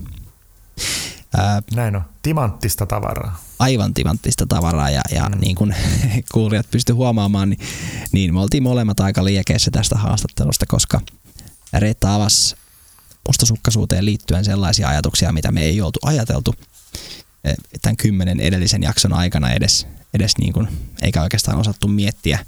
Oli mahtavaa saada tämmöistä näkökulmaa. Joo, ja, näin on. Mm. Ja mun mielestä jotenkin se, se mikä mut ensimmäisenä yllätti oli jotenkin toi, että miten Reetta toi esille sen, että mustasukkaisuushan on tunne. Ja, ja jotenkin se herätti mussa ajatuksen niin kuin siitä, että, että niin kuin, ollaan puhuttu tunnekimpusta – ja, ja niin kuin mm. siitä, että se sisältää se mustasukkaisuus montaa tunnetta. Minkälaisia ajatuksia se herätti meissä se niin kuin reetan selkeä ja hyvä määrittely sille, että se on kuitenkin tunne ihan niin kuin pelko tai häpeä tai mikä tahansa muu. Niin, mulle ainakin se jotenkin, tiedätkö, helpottaa niin kuin ajatella nyt sitä mustasukkaisuutta, kun joku sanoo mulle, että se on kuitenkin vain tunne. Että se jotenkin niin kuin, että, että niin kuin mulle kävi silleen, että, että nyt mä jotenkin en lähde ajattelemaan sitä, että se on jotenkin sellainen joku jostain kokemuksista ja kaikesta niin kuin, jostain niin kuin sotkuista ja elämän kokemuksista ja kaikesta semmoisesta niin jotenkin kasvanut sotku omaa sisuksiin, vaan kyse on enemmänkin vaan tunteesta ja, ja tavallaan sitten siitä, että, että se on jotenkin yksinkertaisempi asia ehkä kuin, kuin on antanut itselleen ymmärtää, mitä se on. Että vähän niin kuin se, se niin kuin yksinkertaistaa sitä mustasukkaisuuden käsitettä itselle. Sitten se on helpommin lähestyy ja alkaa niin kuin pohtimaan, kun hyväksyy, että se on vain tunne, eikä mitään muuta. Mm. että se Joo. oli ainakin itselle tuossa semmoinen ensimmäinen, ensimmäinen niin kuin kiva kuulla, että joku sanoo, sanoo sen noin, että keep it Joo. simple. Joo, kyllä mulla heräsi se sama, sama ajatus ihan siinä haastattelun aikana, että, että niin kuin, musta se oli jotenkin erittäin tervehenkisesti niin kuin, mm, yksinkertaistettu jo meidän keskenäänkin monimutkaiseksi niin kuin käsittelemä asia. Siitä, että se on kuitenkin tunne. Ja mä jotenkin ajattelen niin kuin sitä itse, että, että niin kuin, kun se on tunne, niin kaikkia tunteita voi käsitellä, niistä voi keskustella, niitä voi oppia hallitsemaan ja, ja niitä voi oppia ymmärtämään. Niin kuin tähän haastattelun aikana tuli ilmi, niin se oli musta jotenkin tosi tervehenkinen kommentti Reetalta. Kyllä, kyllä. Ja tota, niin, että se, se on inhimillinen tunne ja sitten tota, kysyä enemmänkin sitten just siitä, että miten, miten, miten sen tunteen tunnistaa ja sitten jos sen tunnistaa, niin mitä sillä alkaa tekemään. Että tavallaan kaikki lähtee sitten siitä, että, mm. että tunnistaa sen ja hyväksyy sen ja sitten jos alkaa pureskelemaan sitä tällä tavalla, niin se ei ole sen kummallisempaa loppujen lopuksi. Sen Kyllä. ei tarvitse olla välttämättä nyt jotenkin semmoinen, että nyt olen tuhoon tuomittu sen asian kanssa ja se on ikuisesti sotku mun sisällä ja se tunne ei koskaan helpota tai jotenkin, että se pitää mut vallassaan. Niin, se niin tai ei ettei niin, voisi mennä suhteisiin se, tai... Niin, niin hmm. tavallaan, että se, se niin kuin ei ole semmoinen. Se on kuitenkin vain tunne ja sen tunne kertoo jotain, niin kuin Reetta tuossa kertoi. Ja, ja sitten kun tavallaan tuo tunnistaa sen, että mitä se tunne haluaa mulle sanoa, niin sitten, sitten kun mä sen hiffaan, niin ei se sen kummempaa. Sitten hmm. ollaan jo pitkällä. Kyllä.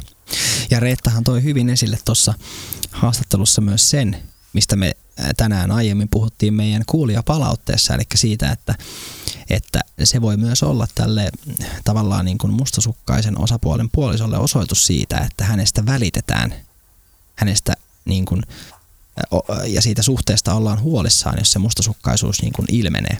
Ja, ja se oli minusta jotenkin hyvin sanottu, mitä Reettakin totesi, että kun siitä asiasta keskustellaan ja, ja tuo sen ilmi sen huolensa, niin se voi olla oikeastaan niin kuin jonkun hyvän asian alku siinä suhteessa. Kyllä. Ja kyllä, kyllä sitten tietysti alkoi itse miettimään, että no mitä se tunne haluaa sitten mulle kertoa. Ja tota, jotenkin niin kuin taju, tajuaa sen, että, että, että se mun mustasukkaisuus, mun mustasukkaisuus on sitä, että mä vaan haluan tulla kuulluksi ja nähdyksi siinä suhteessa. Joo. E, että niin kuin mä haluan, ja tavallaan, että hmm. se, se joku osa mussa niin kuin haluaa, haluaa, että niin kuin minut huomioidaan ja, ja mä haluan että kokea yhteyden siihen mun kumppaniin niin kuin henkisesti. Joo. Ja sitten jos ei, jos en mä niin kuin koe sitä semmoista läheisyyttä ja turvaa ja, ja saa semmoista fiilistä siitä, niin sitten tavallaan silloin se mustasukkaisuus ehkä her, tai herää mussa niin kuin tuota, se tunne, tunne niin kuin herää, tai se tunne tulee ja sitten tunteen mukana tulee ajatukset ja sitten, sitten tavallaan niin kuin, ää, sitä se tunne yrittää mulle kertoa, eli, eli mm-hmm. mä haluan siltä toiselta sitä huomioon. Ei se sen kummempaa oikeastaan ole, että mä haluan vaan huomioon, fyysistä ja henkistä huomioon. Joo, sieltä, joo. Se, sieltä se mustasukkaisuus kumpuaa sitten, jos sitä ei saa. Se on oikeastaan aika yksinkertaista loppujen No siltä se kuulostaa.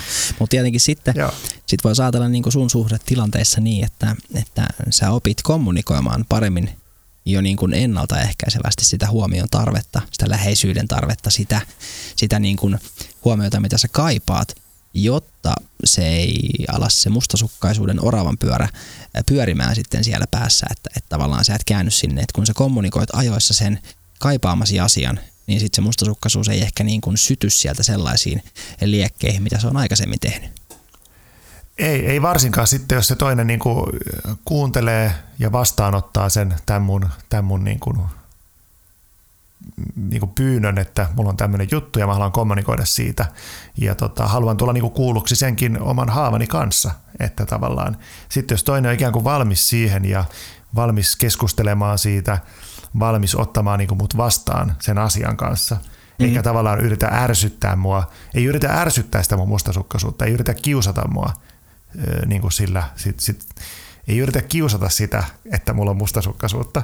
Joo. Eli tavallaan ei, että kumpikaan niin kuin ei yritä sitten niin kuin sapotoida sitä suhdetta jollain tavalla ja käyttää sitä mustasukkaisuutta sitten niin kuin siinä välineenä. Niin kuin sitä ei tapahdu, vaan enemmänkin sille, että puhutaan asiasta, hyväksytään asia ja sitten annetaan toisillemme niin kuin huomiota ja läheisyyttä, niin mm. se on oikeastaan se, se semmoinen, millä se asia oikeastaan niin kuin ratkaistaan. Mutta kaikki se lähtee tuosta, että sen tunteen tunnistaa ja sen tunteen osaa sanoittaa. Eli tuo Reetta puhuu siitä, että se tunne on hyvä sanoittaa. Mm. Ja mä tykkäsin siitä, siitä tota, tosi paljon, että se Joo. tunnetta kannattaa sanoittaa. Tai tunteita, kaikkia tunteita ehkä voi Kyllä. sanoittaa. Tai avointa keskustelua harrastaa. Kyllä, niin sitten mm. aivot tavallaan, omat aivot niin saa pilkottua sen ymmärrettävämmäksi ja. sen tunteen. Ja toi oli tietenkin tässä, varsinkin tässä ensimmäisessä kohdassa mulle ihan semmoinen niin hetki, että mä ajattelin oikeasti, että, että miten me ei olla tätä mietitty keskenämme tuotu esille, oli tämä kulttuurillinen ero mustasukkaisuudessa ja sen hyväksymisessä. Et Reettahan toi hienosti esille sen, että, että esimerkiksi tälleen niin kuin eteläamerikkalaisissa valtioissa, mä kuvittelen jotain latinalaisia Amerikka niin kuin maita, missä on tämmöinen niin machomieskulttuuri ja tämmöiset niin tulisialuset, tiedätkö kuumat latinon niin. mimmit siellä samba karnevaalipöksyissä. Ah, nyt meni vähän liian pitkälle, mutta siis, niin, tota, ajatuksissa siis. Ni, niin, tota, Pöksyt. Et siellä, siellä tota, se mustasukkaisuus on niin kuin hyväksyttävä tunne ja tavallaan siellä se varmaan onkin niin, että sun täytyy tuntea sitä, osoittaa sitä, jotta toinen saa sen ää, arvostuksen tunteen itselleen. Kun verrattuna sitten taas meillä Suomessa ehkä vähän erilainen ajatusmaailma siitä, ja sitten taas Reetta toi myös esille sen, että tällaiset niin kuin aasialaiset maat, joku Japani ja muut, niin siellä se on niin kuin vielä tuomittavampaa kokea mustasukkaisuuden tunteita kuin mitä esimerkiksi meidän Suomessa. Se oli mulle jotenkin ihan, ihan täysin uusi juttu. Tai, tai näyttää niitä. Että kyllähän niin. Niin kuin se, että, että niin kuin noissa, noissa eteläamerikkalaisessa kulttuurissa näitä tavallaan niin kuin semmoista, että näytetään muitakin tunteita ehkä herkemmin. Että on semmoinen, semmoinen niin kuin tulisielunen just, että näyttää vihaa ja kaikkea muuta ja sitten se on vaan niin sen tunteen purkaus ja se ei niin kuin ta- tarkoita mitään, mutta totta kai niin kuin, kyllähän me tiedetään, että suomalaiset on, tai ainakin niin kuin pääosin tuntuu, että eihän niin kuin suomalaisen kulttuuri ole kuulunut hirveästi se tunteiden näyttäminen, on se sitten mustasukkaisuutta tai mitä tahansa niin. tunnetta, että, että ollaan silleen, vaan pidetään mieluummin asiat sisällä eikä näyttää niitä, mm. että asiat on kivasti kontrollissa silloin, niin tavallaan ehkä niin kuin se ei ole, se on niin kuin yksi tapa olla toki ja elää elämää, mutta kyllä tietysti miettiä, että miten sitä sitten saisi itsestään jotenkin rohkeutta enemmän näyttää omia tunteitaan, tunteitaan niin on se sitten vihaa, surua, epävarmuutta, mustasukkaisuutta, häpeää, niin uskaltaa vaan näyttää sen. Niin. niin. No tästähän me puhuttiin muistaakseni jaksossa yhdeksän. Puhuttiin tästä itkemisestä ja siitä, että miten on ehkä semmoinen niin kuin sukupolvien ylimenevä kulttuuri siitä, että vaikka miehet ei saisi itkeä tai näyttää tunteitaan. Ja, ja niin kuin niin. sä taisit silloin sanoa, että, että sä et vielä ehkä julkisesti tai tai niin kuin muiden ihmisten läsnä ollessa osoita herkkyyttä tai semmoista niin kuin herkistymistä, siis kyynelehdi. Joo. Mm. En, en herkästi, vaikka olen hyvin herkkä mm. oikeasti, mutta mm. en mä sitä niin kuin ulospäin näytä, että niin kuin, en mä sano, että mä niin kuin esitän, ei mulla välttämättä semmoista, että esitän kovaa kuorta, ei se nyt ihan niinkään ole, mutta että jotenkin kuitenkin niin kuin, jotenkin kuitenkin sitten jotenkin vaan niin kuin ei, ei osaa ehkä näyttää, ei ehkä osaa näyttää niitä tunteita niissä tilanteissa. Että se on enemmänkin ehkä sitä vaan. Joo. Sitten vaan on silleen hölmönä, että tässä, tässä kai pitäisi olla. en mä tiedä, pidätteleekö niitä niin välttämättä. Sama, niin. sama pätee ehkä enemmänkin myös siihen myös niin kuin ärtymykseen ja vihaa, että en mä kovin herkästi niin kuin tulistu tai jotenkin sano, sano kovasti tai muuta. Joskus ehkä pitäisi, ehkä niin kuin se tekisi hyvääkin sitten uskaltaa näyttää myös semmoisia semmosia, niin kuin, ei nyt vihan purkauksia, mutta jotenkin semmoisia, tiedätkö, niin kuin, Okei. Vit, vitutuksen tunteita. Joo. Räntätä ehkä, enemmän. Ehkä tuossa tulee just se meidän ero, koska sähän tunnet mut ja tiedät mut, niin mähän on sitten taas ihan mm. äärettömän tulisielunen ja, ja multahan pamahtaa niin kuin ihan välittömästi niin kuin mittari punaiselle ja multahan tulee sitten niin kuin, niin kuin se kyllä uloskin ihan niin. välittömästi. Et, niin, et mua, niin. niin. Et sieltä se tulee. Ja, niin. Äh, niin. Onko se paheksuttuu? Kyllä se varmaan niin kuin jossain väärässä paikassa ainakin on paheksuttuu. No, mutta, vittu, mua se kiinnostaa. Tota- Paheksuuko sitä joku niin, niinhän se kai pitäisi ollakin. Että nehän on vain tunteita. Miksi ei niitä uskalleta näyttää ja antaa mm. mennä? Muuta kuin kännissä ehkä. Niin, niin. Niin. Mutta nyt kun puhuttiin tunteesta, niin rakennettiin mahtava aasinsilta mun mielestä siihen seuraavaan kohtaan, mistä mikä oli myöskin semmoinen mun mielen räjäyttävä kohta. Eli tämä Reetta kuvasi ihan, ihan niin kuin tieteellisiä tutkimuksia siitä, mitä on viime aikoina tehty niin kuin, siitä, että miten ihminen niin kuin, tavallaan se ihmisen jotenkin aivoissa se tunne reaktio tulee paljon aiemmin kuin sitten se, se ajatusreaktio. Tai niin mä sen ymmärsin ainakin, mitä Reetta meille kertoi. No näin mäkin sen ymmärsin. Minusta se oli tosi mielenkiintoista, koska, mm. koska jotenkin mä oon aja, jotenkin niin kuin, että totta kai se tunne ollut ensin, mutta jotenkin silti niin kuin mä enemmän sotkeudun niihin ajatuksiin ja tavallaan niin kuin, että jollain tavalla ehkä se on ollut silleen, että ne ajatukset tuottaa niin kuin lisää sitä mustasukkaisuuden tunnetta, mutta sitten, että vaikka mä oon tunnistanut ne ajatukset itsessäni ja yrittänyt alkaa kontrolloida niitä, niin siinä on käynyt silleen, että sitten mä niin kuin yritän kontrolloida sitä – niitä ajatuksia niin kuin ajattelemalla niitä, joka loppujen lopuksi vaan pahentaa sitä tilannetta. Et sen sijaan kärkeämpää olisi, jos se tunne nyt just on semmoinen sisäsyntyinen, että se on niin kuin tavallaan meissä ihan siinä, missä pelot ja, ja. pelko tai, tai viha tai nää, niin sitten tavallaan se helpottaa ajatuksena, että se on sisäsyntyinen tunne, koska sitten tavallaan ne ajatukset on täysin turhia ja sitten ne voi tosiaan pudottaa pois ja sitten vaan niin kuin – hyväksyä se, että okei, nyt musta on tämä tunne. Joo.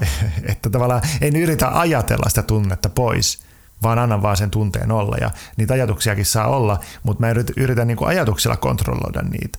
Eli mulla, okay. mulla on käynyt ehkä tämmöinen moka tässä mustasukkaisuuden käsittelyssä, että mä oon yrittänyt niin. Niin kuin ajatella sen kuntoon, joka on Eli niin kuin vaan niinku yrittänyt, tilannetta. Jotenkin niin kuin, sä yrittänyt jotenkin järkeillä sen mustasukkaisuuden tunteen pois? Joo, niin joo, järkeillä ja myös sitten sille, että järkeillä niin, että, että siitä on tehnyt monimutkaisemman asian kuin se on. Että jos mä pilkonkin se vaan nyt sille, että se nyt on kuitenkin sisäsyntyinen tunne ja mä tunnen sitä ja se tunne herättää ajatuksia ja, ja näin, niin jos mä vaan tunnen sen tunteen enkä, enkä mm-hmm. yritä pakoilla sitä, vaan hyväksyn sen, niin se on oikeastaan myös sitten osa sitä ratkaisua, että se, Kyllä. se niin kuin ehkä, ehkä niin kuin hälvenee minusta pois sitten, toivottavasti. Tai niin kuin, ei hälvene pois, mutta se ei, niin kuin ole, se ei niin kuin valtaa mua, se tunne tai ne ajatukset. Mm. Joo, se oli kyllä tosi jotenkin hieno puheenvuoro ja varsinkin se, kun Reetta, Reetta sen vielä ihan tieteellisesti selitti. Huomasin kyllä, että hän käytti ehkä, ehkä niin kuin meidän puupäiden vuoksi niin vähän tämmöistä niin selkokielempää jätti turhan fiin, fiinistelyn pois ja no, oli todella hyvä.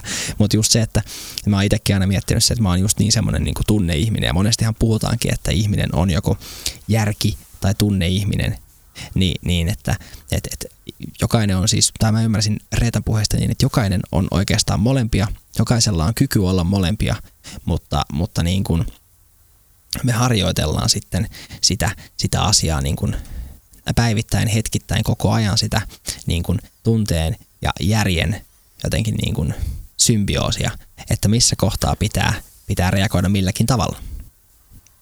Joo, kyllä. Ja kyllä mä ehdottomasti on siis tämän, tämän asian, niin kuin kaiken muunkin asian suhteen aina ollut vähän semmoinen, mä en tiedä onko se järki, ehkä parempi sanoa joku ylianalysoiva tyyppi. Ja sitten mm. tavallaan just niin kuin, että niitä tunteita ei pahemmin näytä, että nyt niin kuin sitten – en mä tiedä, ehkä mä sitten opettelen just olemaan analysoimatta asioita ja ehkä enemmänkin osoit näyttämään tunteita, tai ainakin tuntemaan niitä tunteita. Ehkä se Joo. on semmoinen, mitä voi sitten vähän reenailla. Niin, ja sallii niitä, niitä tunteita puolia. jotenkin. Niin, kuin. niin, niin, kyllä. Niin, koska sitähän Reettakin... Ja, niin. niin. Ja näyttää Re... niitä suhteessa. Niin, joo, sitä Reetta jotenkin musta hyvin sanoa, että, että niin kuin, että, että niin kuin pitää niin kuin, niin kuin, tavallaan tunnistaa se tunne ja antaa sen olla. Ja, ja just siellä sitten, mistä hän puhui itsemyötätunnosta ja tästä, niin mennään siihen kohta syvällisemmin vielä, mutta, mutta jotenkin se, niin kuin, että, että hyväksyy sen tunteen ja, ja sitten oppii siitä, kun sen hyväksyy itsessään. Ja ehkä jopa uskaltaa näyttää sen. Totta kai on hyvä, että se ei aina purkaudu silleen niin kuin tulivuoren lailla, niin kuin mulla monesti meinaa käydä sitten, että mulla palaa heti latipohjaa. Ja mä, mä muuten varmaan oikeasti on tiedätkö, syntyperältä joku irlantilainen tai, tai joku italialainen, koska olla, mulla jo. on ihan samanlainen temperamentti kuin niillä. Se on saman tien niin. niin. Fiatin tööttipohjassa. Mä, mä, mä oon varmaan japanilainen sitten joku semmoinen. Mahdollisimman, mahdollisimman pienessä kopissa töissä eikä ajattele mitään tunteita. Piilotan mm. kaiken. no ei, ei, ei nyt ihan niin. No en mä tiedä, toisaalta kun on Pohjanmaalta kotoisin, niin kyllähän siinä vähän sellaista semmoista Japanilaista. Ko, tu, japanila, japanilais-pohjanmaalainen kunti. En mä tiedä. En mä tiedä, minkälaisia japanilaista. En mä ole käynyt siellä. Niin, en, en ole mäkään, en ole mäkään. Mm. Hei, se oli... tähän voisi sen verran, mm. vai jääkö sulla kesken jo? Sano vaan, niin, sano vaan. Tuli tästä vielä mieleen se, että kun tuosta niinku tunteiden sanottamisen tärkeydestä itselle ja silloin, kun mä kävin muuta jokunen vuosi sitten, siis tästä varmaan kuusi vuotta aikaa, niin vähän aikaa terapiasta tosiaan tästä Joo. mustasukkaisuudesta jo silloin. Ja tavallaan silloin mä niin kuin sanotin sen tunteen itselleni ensimmäisen, ensimmäisiä kertoja sen mustasukkaisuuden tunteen.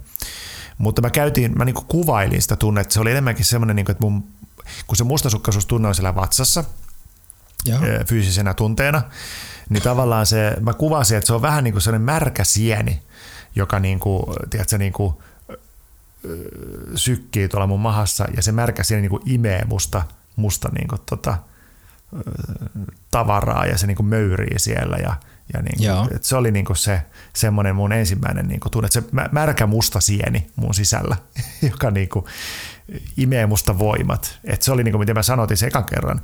Okay. Ja silloin niin kuin tuli semmoinen, että niin kuin se, mä koin niin kuin sellaista semmoista niin kuin, kuin semmoista niin kuin avuttomuutta, että mä en voi tehdä sille asialle mitään. Ja avuttomuutta, että, että, se, että, että mä en pääse pakoon sitä tunnetta. Ja avuttomuutta siinä, että se, että se on niin kuin osa mua ja jotenkin silleen.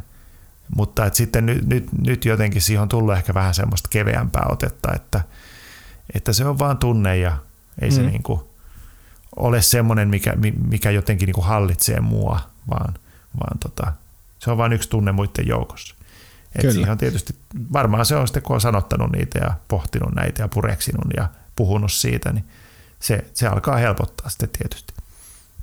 No joo, äijähän nyt taas veti mun mielestä tällä, tällä tavallaan spiikillä aika mahtavan aasin silloin tähän niin kuin seuraavaan kohtaan, eli tunnesäätelyyn, koska mun mielestä se tunnesäätely, miten Reetta meille sen tuossa haastattelussa kertoi ja avasi, niin on juuri tota, että et niin kuin sä ymmärrät sen tunteen, käsittelet sitä – ja, ja kun sä sitten opit tunnistaa sen ja sitten sä osaat, opit myös käsittelee sitä, hyväksyt sen, niin sitten sä opit myös tavallaan niin kuin sen, miten sä voit joko hallita sitä ehkä, tai en tiedä hallita, mutta e, e, ehkä väärä sana, jotenkin niin kuin purkaa sen positiivisella tavalla. Esimerkiksi mustasukkaisuuden vaikka hyvään keskusteluun puolison kanssa tai, tai johonkin muuhun semmoiseen niin toimintaan niin, että se ei aiheuta sitä sitten semmoista niin kuin sairaaloista tai, tai semmoista äärimmäistä mustasukkaisuutta. Mm, mm, niin. Kyllä, että kyllä tässä niin nyt on semmoisia ratkaisun avaimia meille vähän annettu tähän, mm. tähän touhuun. Mutta mua kiinnostaa, sä kävit silloin terapiassa, niin puhuuko tämä terapeutti sulle esimerkiksi tunnesäätelystä? Ei kyllä muistaakseni, että kyllä se oli enemmänkin niin kuin, silloin niin kuin vaan – silloin se meni ehkä siihen, että me vaan niinku pohdittiin, että mistä mustasukkaisuus voisi johtua.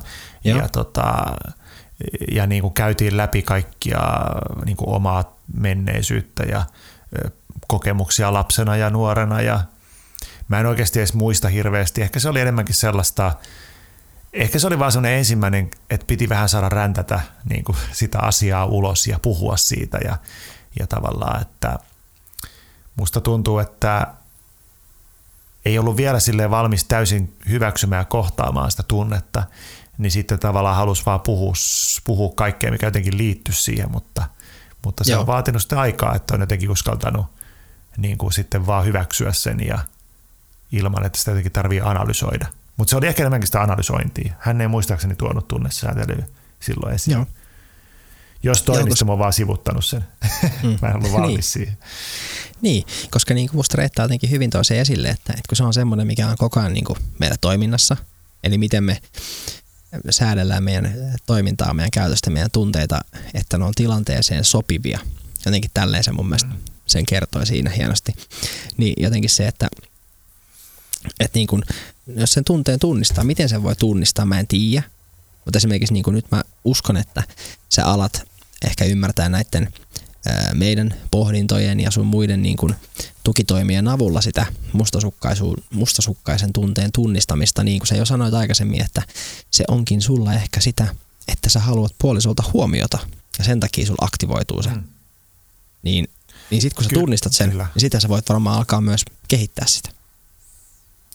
Kyllä, mutta se on, se on sinne se mielenkiintoinen. Rupesin miettimään sitä sitten, että no missä, se, missä ne tunteet sitten ylipäätänsä tuntuu, tai miltä joku tunne tuntuu. Että toki se mustasukkaisuus nyt on siellä mun vatsassa ja se tuntuu semmoisena jänni, jännityksenä vatsassa. Ja sitten se on niitä, niitä levottomia ajatuksia, e, että ainakin, ainakin siitä, niistä mä jo niin tunnistan, että ahaa, tämä on tämä tuttu juttu.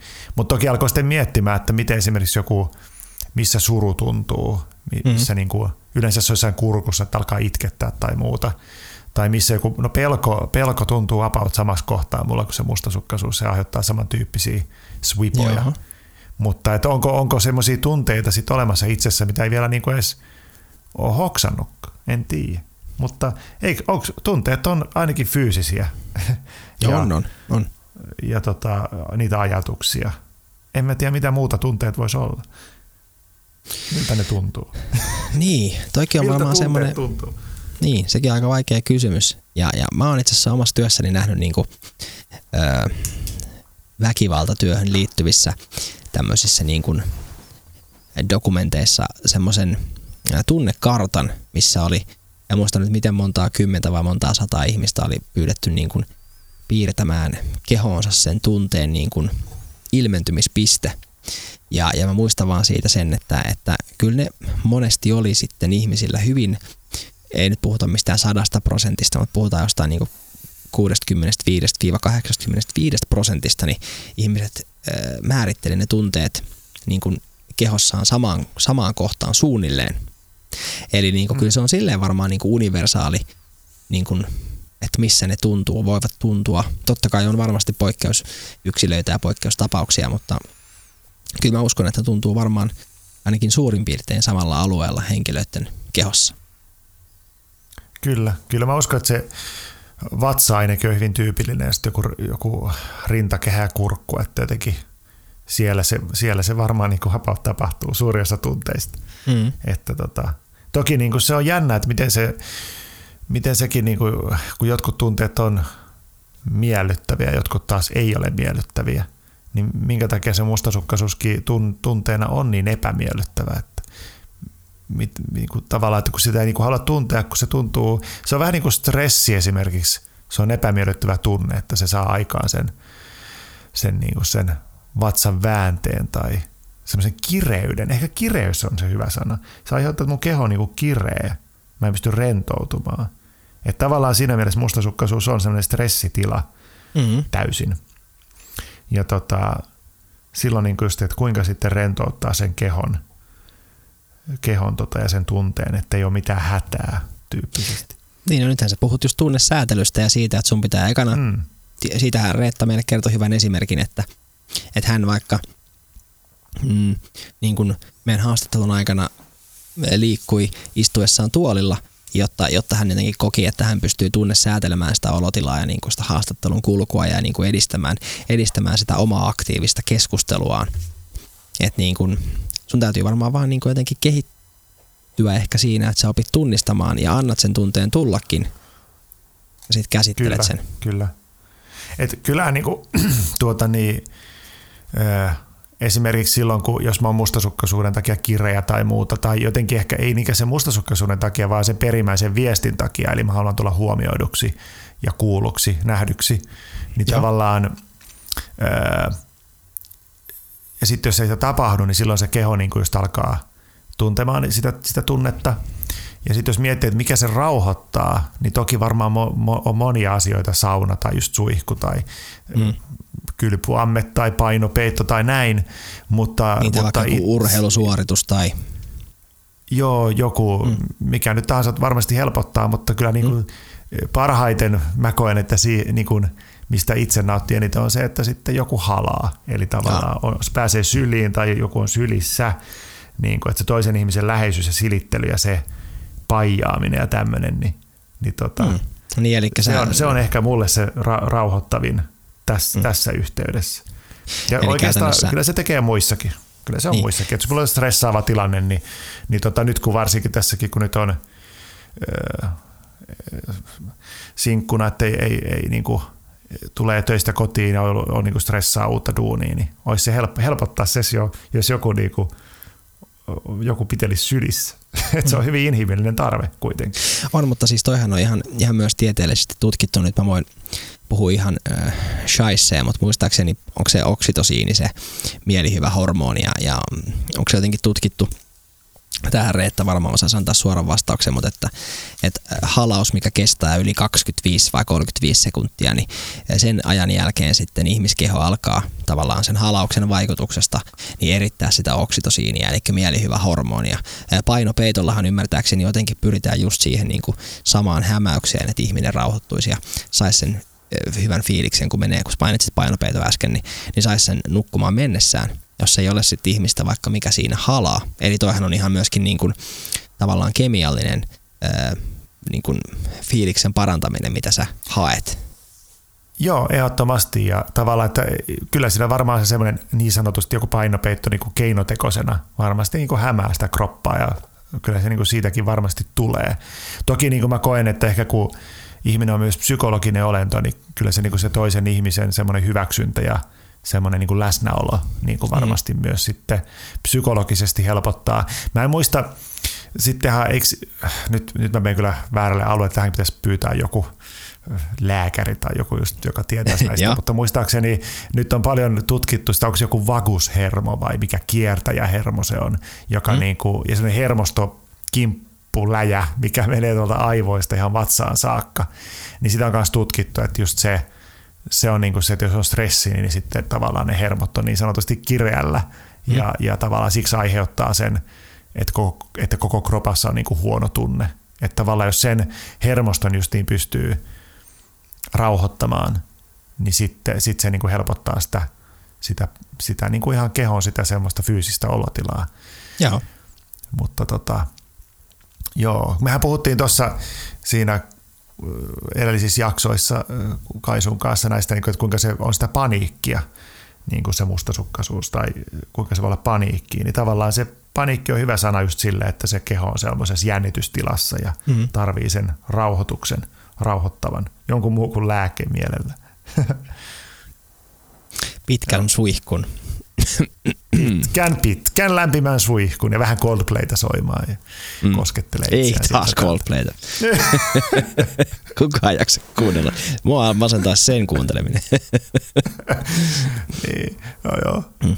No miten hei tota, toi oli mulle ihan uusi termistö, toi ylisäätely ja, ja alisäätely, mitä, mitä Reetta toi esille – Eli tunnesäätelyssä se, että et voi vetää sen, sä, sä sait siinä itse valaistumisen, että sä oot ehkä, oliko se niin, että sä oot ylisäädellyt sun, sun niin kuin mustasukkaisuutta, kun sä oot yrittänyt just ajatella sen niin kuin pois.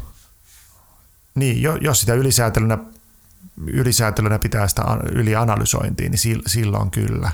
Mm. Että, että toinen, mitä mä mietin ylisäätelyssä, en mä tiedä, onko se nyt ihan tähän nyt itse sama asia, mutta jotenkin mietin, että mähän syön, tai on syönyt ja syön edelleenkin kyllä, mutta aika paljon niin kuin herkkuja, suklaata ja sellaista.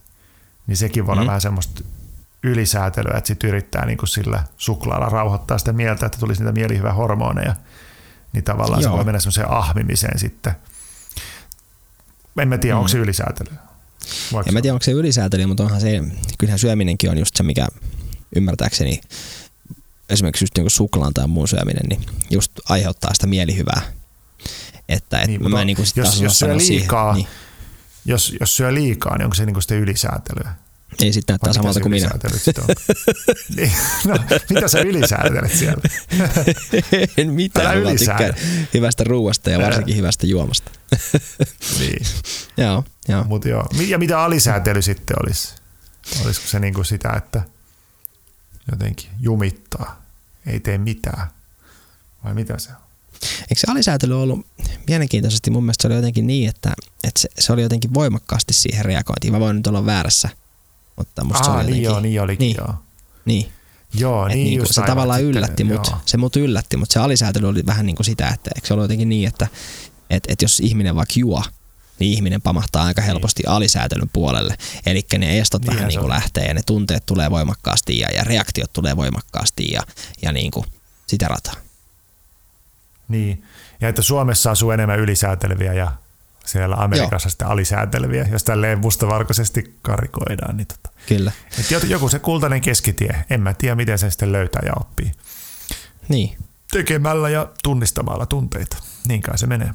Niin, ja, ja siis se pitää nostaa esille Reetan hienolla niin kuin lause, eh, suora lainaus, mikä, mikä oli myös mun mielestä tosi hyvä, mikä kaikkien kannattaa kuulla ja kuunnella, on se, että, että tunteilla on aina jokin viesti – Mm. Eli, eli se oli musta tosi hyvin jotenkin sanottu, että on se sitten pelkoa, mustasukkaisuutta, iloa, surua, mitä tahansa, niin silloin on aina joku viesti. Ja sitten jotenkin kun sen viestin oppii kuulemaan ja ymmärtämään, niin sitten sen tunteen kanssa pystyy paljon paremmin olemaan. Niin, kyllä. Se on ihan hyvin, hyvin kyllä sanottu. Ja nyt sitten mm. olisit miettinyt sitä viestiä ja tunnistanut sen viestin, minkä tässä nyt on jo monesti toistanut, niin now mm. I know. Now you know, baby. Now I know, baby. Okei, okay. no mennään sitten tähän vielä tähän äh, viimeiseen mun mielestä erittäin hienoon asiaan, mitä Reetta toi esille, ja semmoiseen, mitä varmaan jokainen meistä ihmisistä tarvitsisi enemmän, eli tämä itsemyötätunto. Eli, eli mm. Reetta jotenkin mun mielestä lyhyesti hienosti kuvasi sitä, että se on niin myötätuntoista ja positiivista ajattelua itseään kohtaan. Ja jotenkin, että sen, sen niin kuin ajattelun tavalla omia heikkouksiaan ja, ja toimintojaan, niin Eh, voi enemmänkin niin kuin uteliaasti vaan pohtia, ajatella ja, ja niin kuin jopa hyväksyä. Musta se oli jotenkin niin kuin äärimmäisen niin kuin inhimillisesti ja maanläheisesti sanottu. Varmaan niin kuin, ja pätee ihan mm. kaikkiin tunnetiloihin ja näihin. Mitä sä ajattelet siitä itsemyötätunnosta? Se on musta jotenkin osu sulla aika syvälle, eikö osunut? No osu joo, mutta sanotaan, että kyllähän niin kuin se, että kun on alkanut käsittelemään mustasukkaisuutta ja myöntänyt sen, niin vaikka siinä nyt tosiaan on ollut paljon semmoista niin kuin turhautumista, niin totta kai siinä oli myös mukana se, että niin kuin pakkohan mun ollut jollain tasolla niin kuin olla niin kuin hyväksyvä sen asian suhteen ja hyväksyä se itsessäni, että siellä on niin kuin ollut totta kai semmoista jonkinlaista myötätuntoa itseään kohtaan niin kuin pakko olla, jotta on uskaltanut lähteä käsittelemään sitä. Ja toinen, toinen on ollut se, että kyllä mulle tuli semmoinen jo yhdessä vaiheessa semmoinen, tässä vähän aikaa sitten semmoinen, just semmoinen surumielisyys sitä kohtaa, että mulla on tämmöinen, tämmöinen ollut tämmöinen mustasukkaisuusasia, mikä niin kuin on sapotoinut suhteita ja muuta, niin tuli niin kuin surullinen olo siitä. Mm-hmm. Mutta sitten se oli tavallaan myös semmoista empatiaa itseä kohtaan lopulta, että sitten se ei ollutkaan semmoinen yhy minä tai muuta, vaan se oli empatiaa, että hei, ja se empatian kautta tulee sitten, kun vähän sitä pohtii antaa ajan kulua, niin se menee sitten enemmän sinne itsemyötätunnon puolelle. Että, Joo, että mutta tota, nythän, niin. Nythän tämä jakso 10 kuitenkin aika hyvin, eli sun ex-vaimon Kaisun haastattelu toi myös sen esille, että, että, että mustasukkaisuus ja se tunne tai se piirre, mitä sulla on ollut, niin ei se ollut siinäkään suhteessa se niinku ratkaiseva tekijä. Että niinku ehkä se, myös se itsemyötätuntoa vähän enemmän ansaitsisit ja sun kuuluisi ehkä vähän enemmänkin itsellesi sitä suoda sen mustasukkaisuuden tuntemisen niin kuin, vuoksi. Kyllä. Mä luulen, että, että jotenkin siinä on jotain semmoista, tai jotenkin liittyy ehkä siitä, että itse on vähän semmoinen ylisuorittaja ja, tai semmoinen jotenkin, niin jotenkin, mm. että ottaa vähän rennommin itsensä kanssa ja itsensä, it, niin kuin sen, mitä itsestään niin kuin, just sen itse analysoinnin kanssa, että ottaisi vaan rennommin sen kanssa ja, ja niin kuin, öö, niin, että tota, ei stressaisi niin paljon. Sitä pitää vähän reenaa toki. Totta kai. Sitä semmoista myötätuntoa. Niin ja siis mä uskon, että kaikki, itseään. niin, kaikki voisi hyötyä mm. siitä. Siis se itsemyötätunto oli myös semmoinen, mitä mä jäin niin kuin pohtimaan ja miettimään, että ei, niin kuin, ei välttämättä salli niin kuin niitä vääriä asioita itselleen, mutta hyväksyy ne, että okei, mulla on nyt tämmöinen fiilis, mä en nyt vaikka tässä on hirveän hyvä tai jaksot tai jotain vastaamaan, että, niin kuin, että kaikki mitä tulee ja niin kuin mitkä monesti aiheuttaa semmoista niin kuin ketutusta, ainakin mulla, hmm. Jos niihin suhtautuisi itsemyötätuntoisemmin, niin, niin ehkä ne asiat ei, ei sitten niin kuin, vaikka jäisi niin pitkäksi aikaa vaivaamaan tai niitä pystyy jotenkin niin kuin oppi käsittelemään paremmin. Että, että niin kuin, se pätee varmaan tosi moneen asiaan ja moneen tunteeseen itsensä kanssa. Niin, ehdottomasti. Se liittyy ehkä siihen just, että että jos niitä omia tunteita ja ajatuksia vastustaa kovin paljon, niin sitä vastustelee, niin sitten helposti tulee semmoinen, että mä en saisi tuntea näin tai mä en saa mm. olla tämmöinen ja alkaa syyttää itseään, että, kun voi, voi, että niin kuin tämä on väärin ja ei olisi saanut suuttua, ei olisi saanut tuntea mustasukkaisuutta, ei, olisi, mm. ei, saa, tunt, ei saa olla näin nössö, että, että kokee surua tai en voi tuntea stressiä, kun pitää, pitää pystyä suoriutumaan kaikista elämäntehtävistä kunnolla, niin tämmöinen, niin tämmöistä kovaa puhettahan se olisi, että tavallaan, että siitä on hyvä vähän niin kuin ehkä justiin oppia myötätuntoisemmaksi itsensä kanssa, että, että tota, tämä on, tämä on vaan osa ihmisyyttä nämä tunteet ja ne on syntyisiä ja muuta ei sen kummempaa ole. Joo. No eihän ne ole. Näinhän ne on.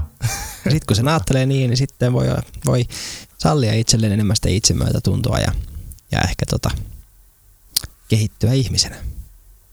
Kyllä. Ja sitten toki niin kuin kun on haastavia tilanteita elämässä ja muuta, niin olisi tärkeää justiin tehdä itselleen mukavia asioita, eli sallia itselleen niin semmoisia, mistä tulee hyvä mieli. Niin sieltä, mm-hmm. sieltä on niin kuin teoista ja näistä on hyvä lähteä siihen. Mun mielestä se itsemyötätunto onkin.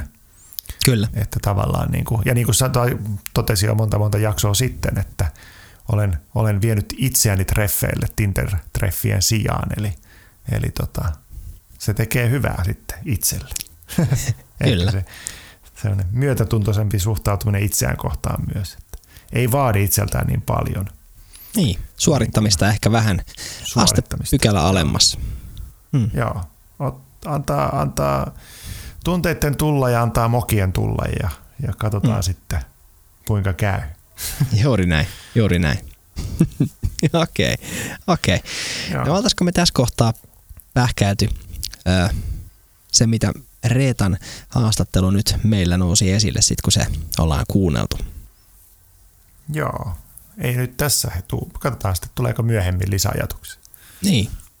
Ja jos tämä ää, saa paljon palautetta, herättää paljon kysymyksiä meidän kuulijoissa, niin, niin tota, onhan tietenkin mahdollista, että me voimme pyytää vaikka Reettaa uudelleen sitten tarkentavilla kysymyksillä haastatteluun tai jotain muuta henkilöä, ketä voi meille ää, osaamistaan tunnetaitoihin tai muihin sitten niin paljastaa, kertoa ja opettaa. Eikö näin, Pete? Kyllä. Näin jo. Tai sitten me voidaan ottaa jakso, missä me näytetään toisellemme tunteita, eli tunteilla ihan pirusti. Itketään ja huudetaan. Mm. se olisi mielenkiintoinen jakso. Se ei välttämättä olisi kauhean kivaa kuunneltavaa, jos ei olisikaan, raivo ei itkuu, mutta, mutta tota, Otetaan. No, se voisi herättää tunteita. Ei.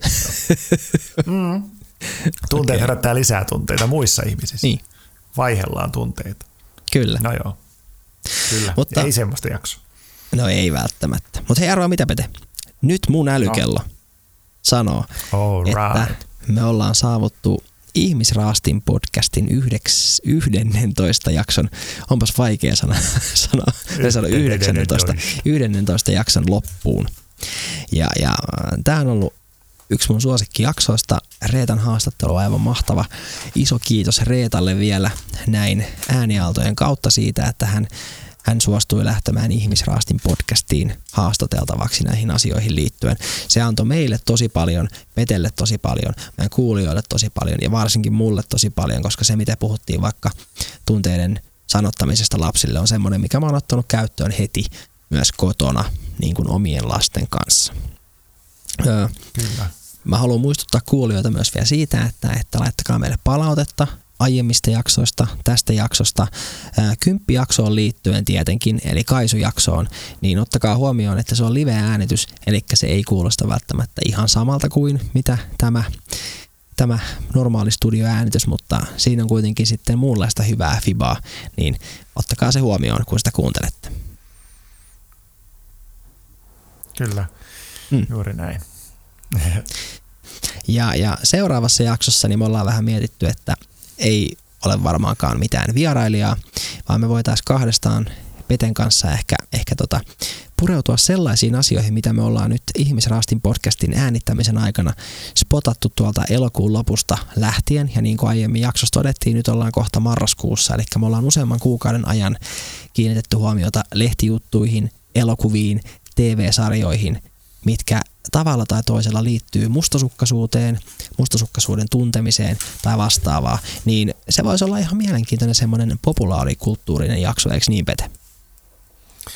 Joo, voisihan se olla, että nyt sitten vaan silmä tarkkana seuraa, että mitä kaikkea mm. näkee ja lukee ja löytää. Mitä siihen niin. voisi olla sitten. Mm. Ja jos kuulijoille tulee nyt tämän, tämän kohdalla jotain mieleen, niin laittakaa meille palautetta niin, niin tota, me voidaan sitä asiaa sitten pähkiä tässä. Mutta nyt mä oon sitä mieltä, että Ihmisraastin podcast on tullut 11 jakson loppuun ja ensi viikon keskiviikkona 0600 ja kuulette jälleen kerran meistä. Se on ainakin mun puolestani tässä kohtaa, niin tervehdys vaan kaikille. Moro. Moro moro.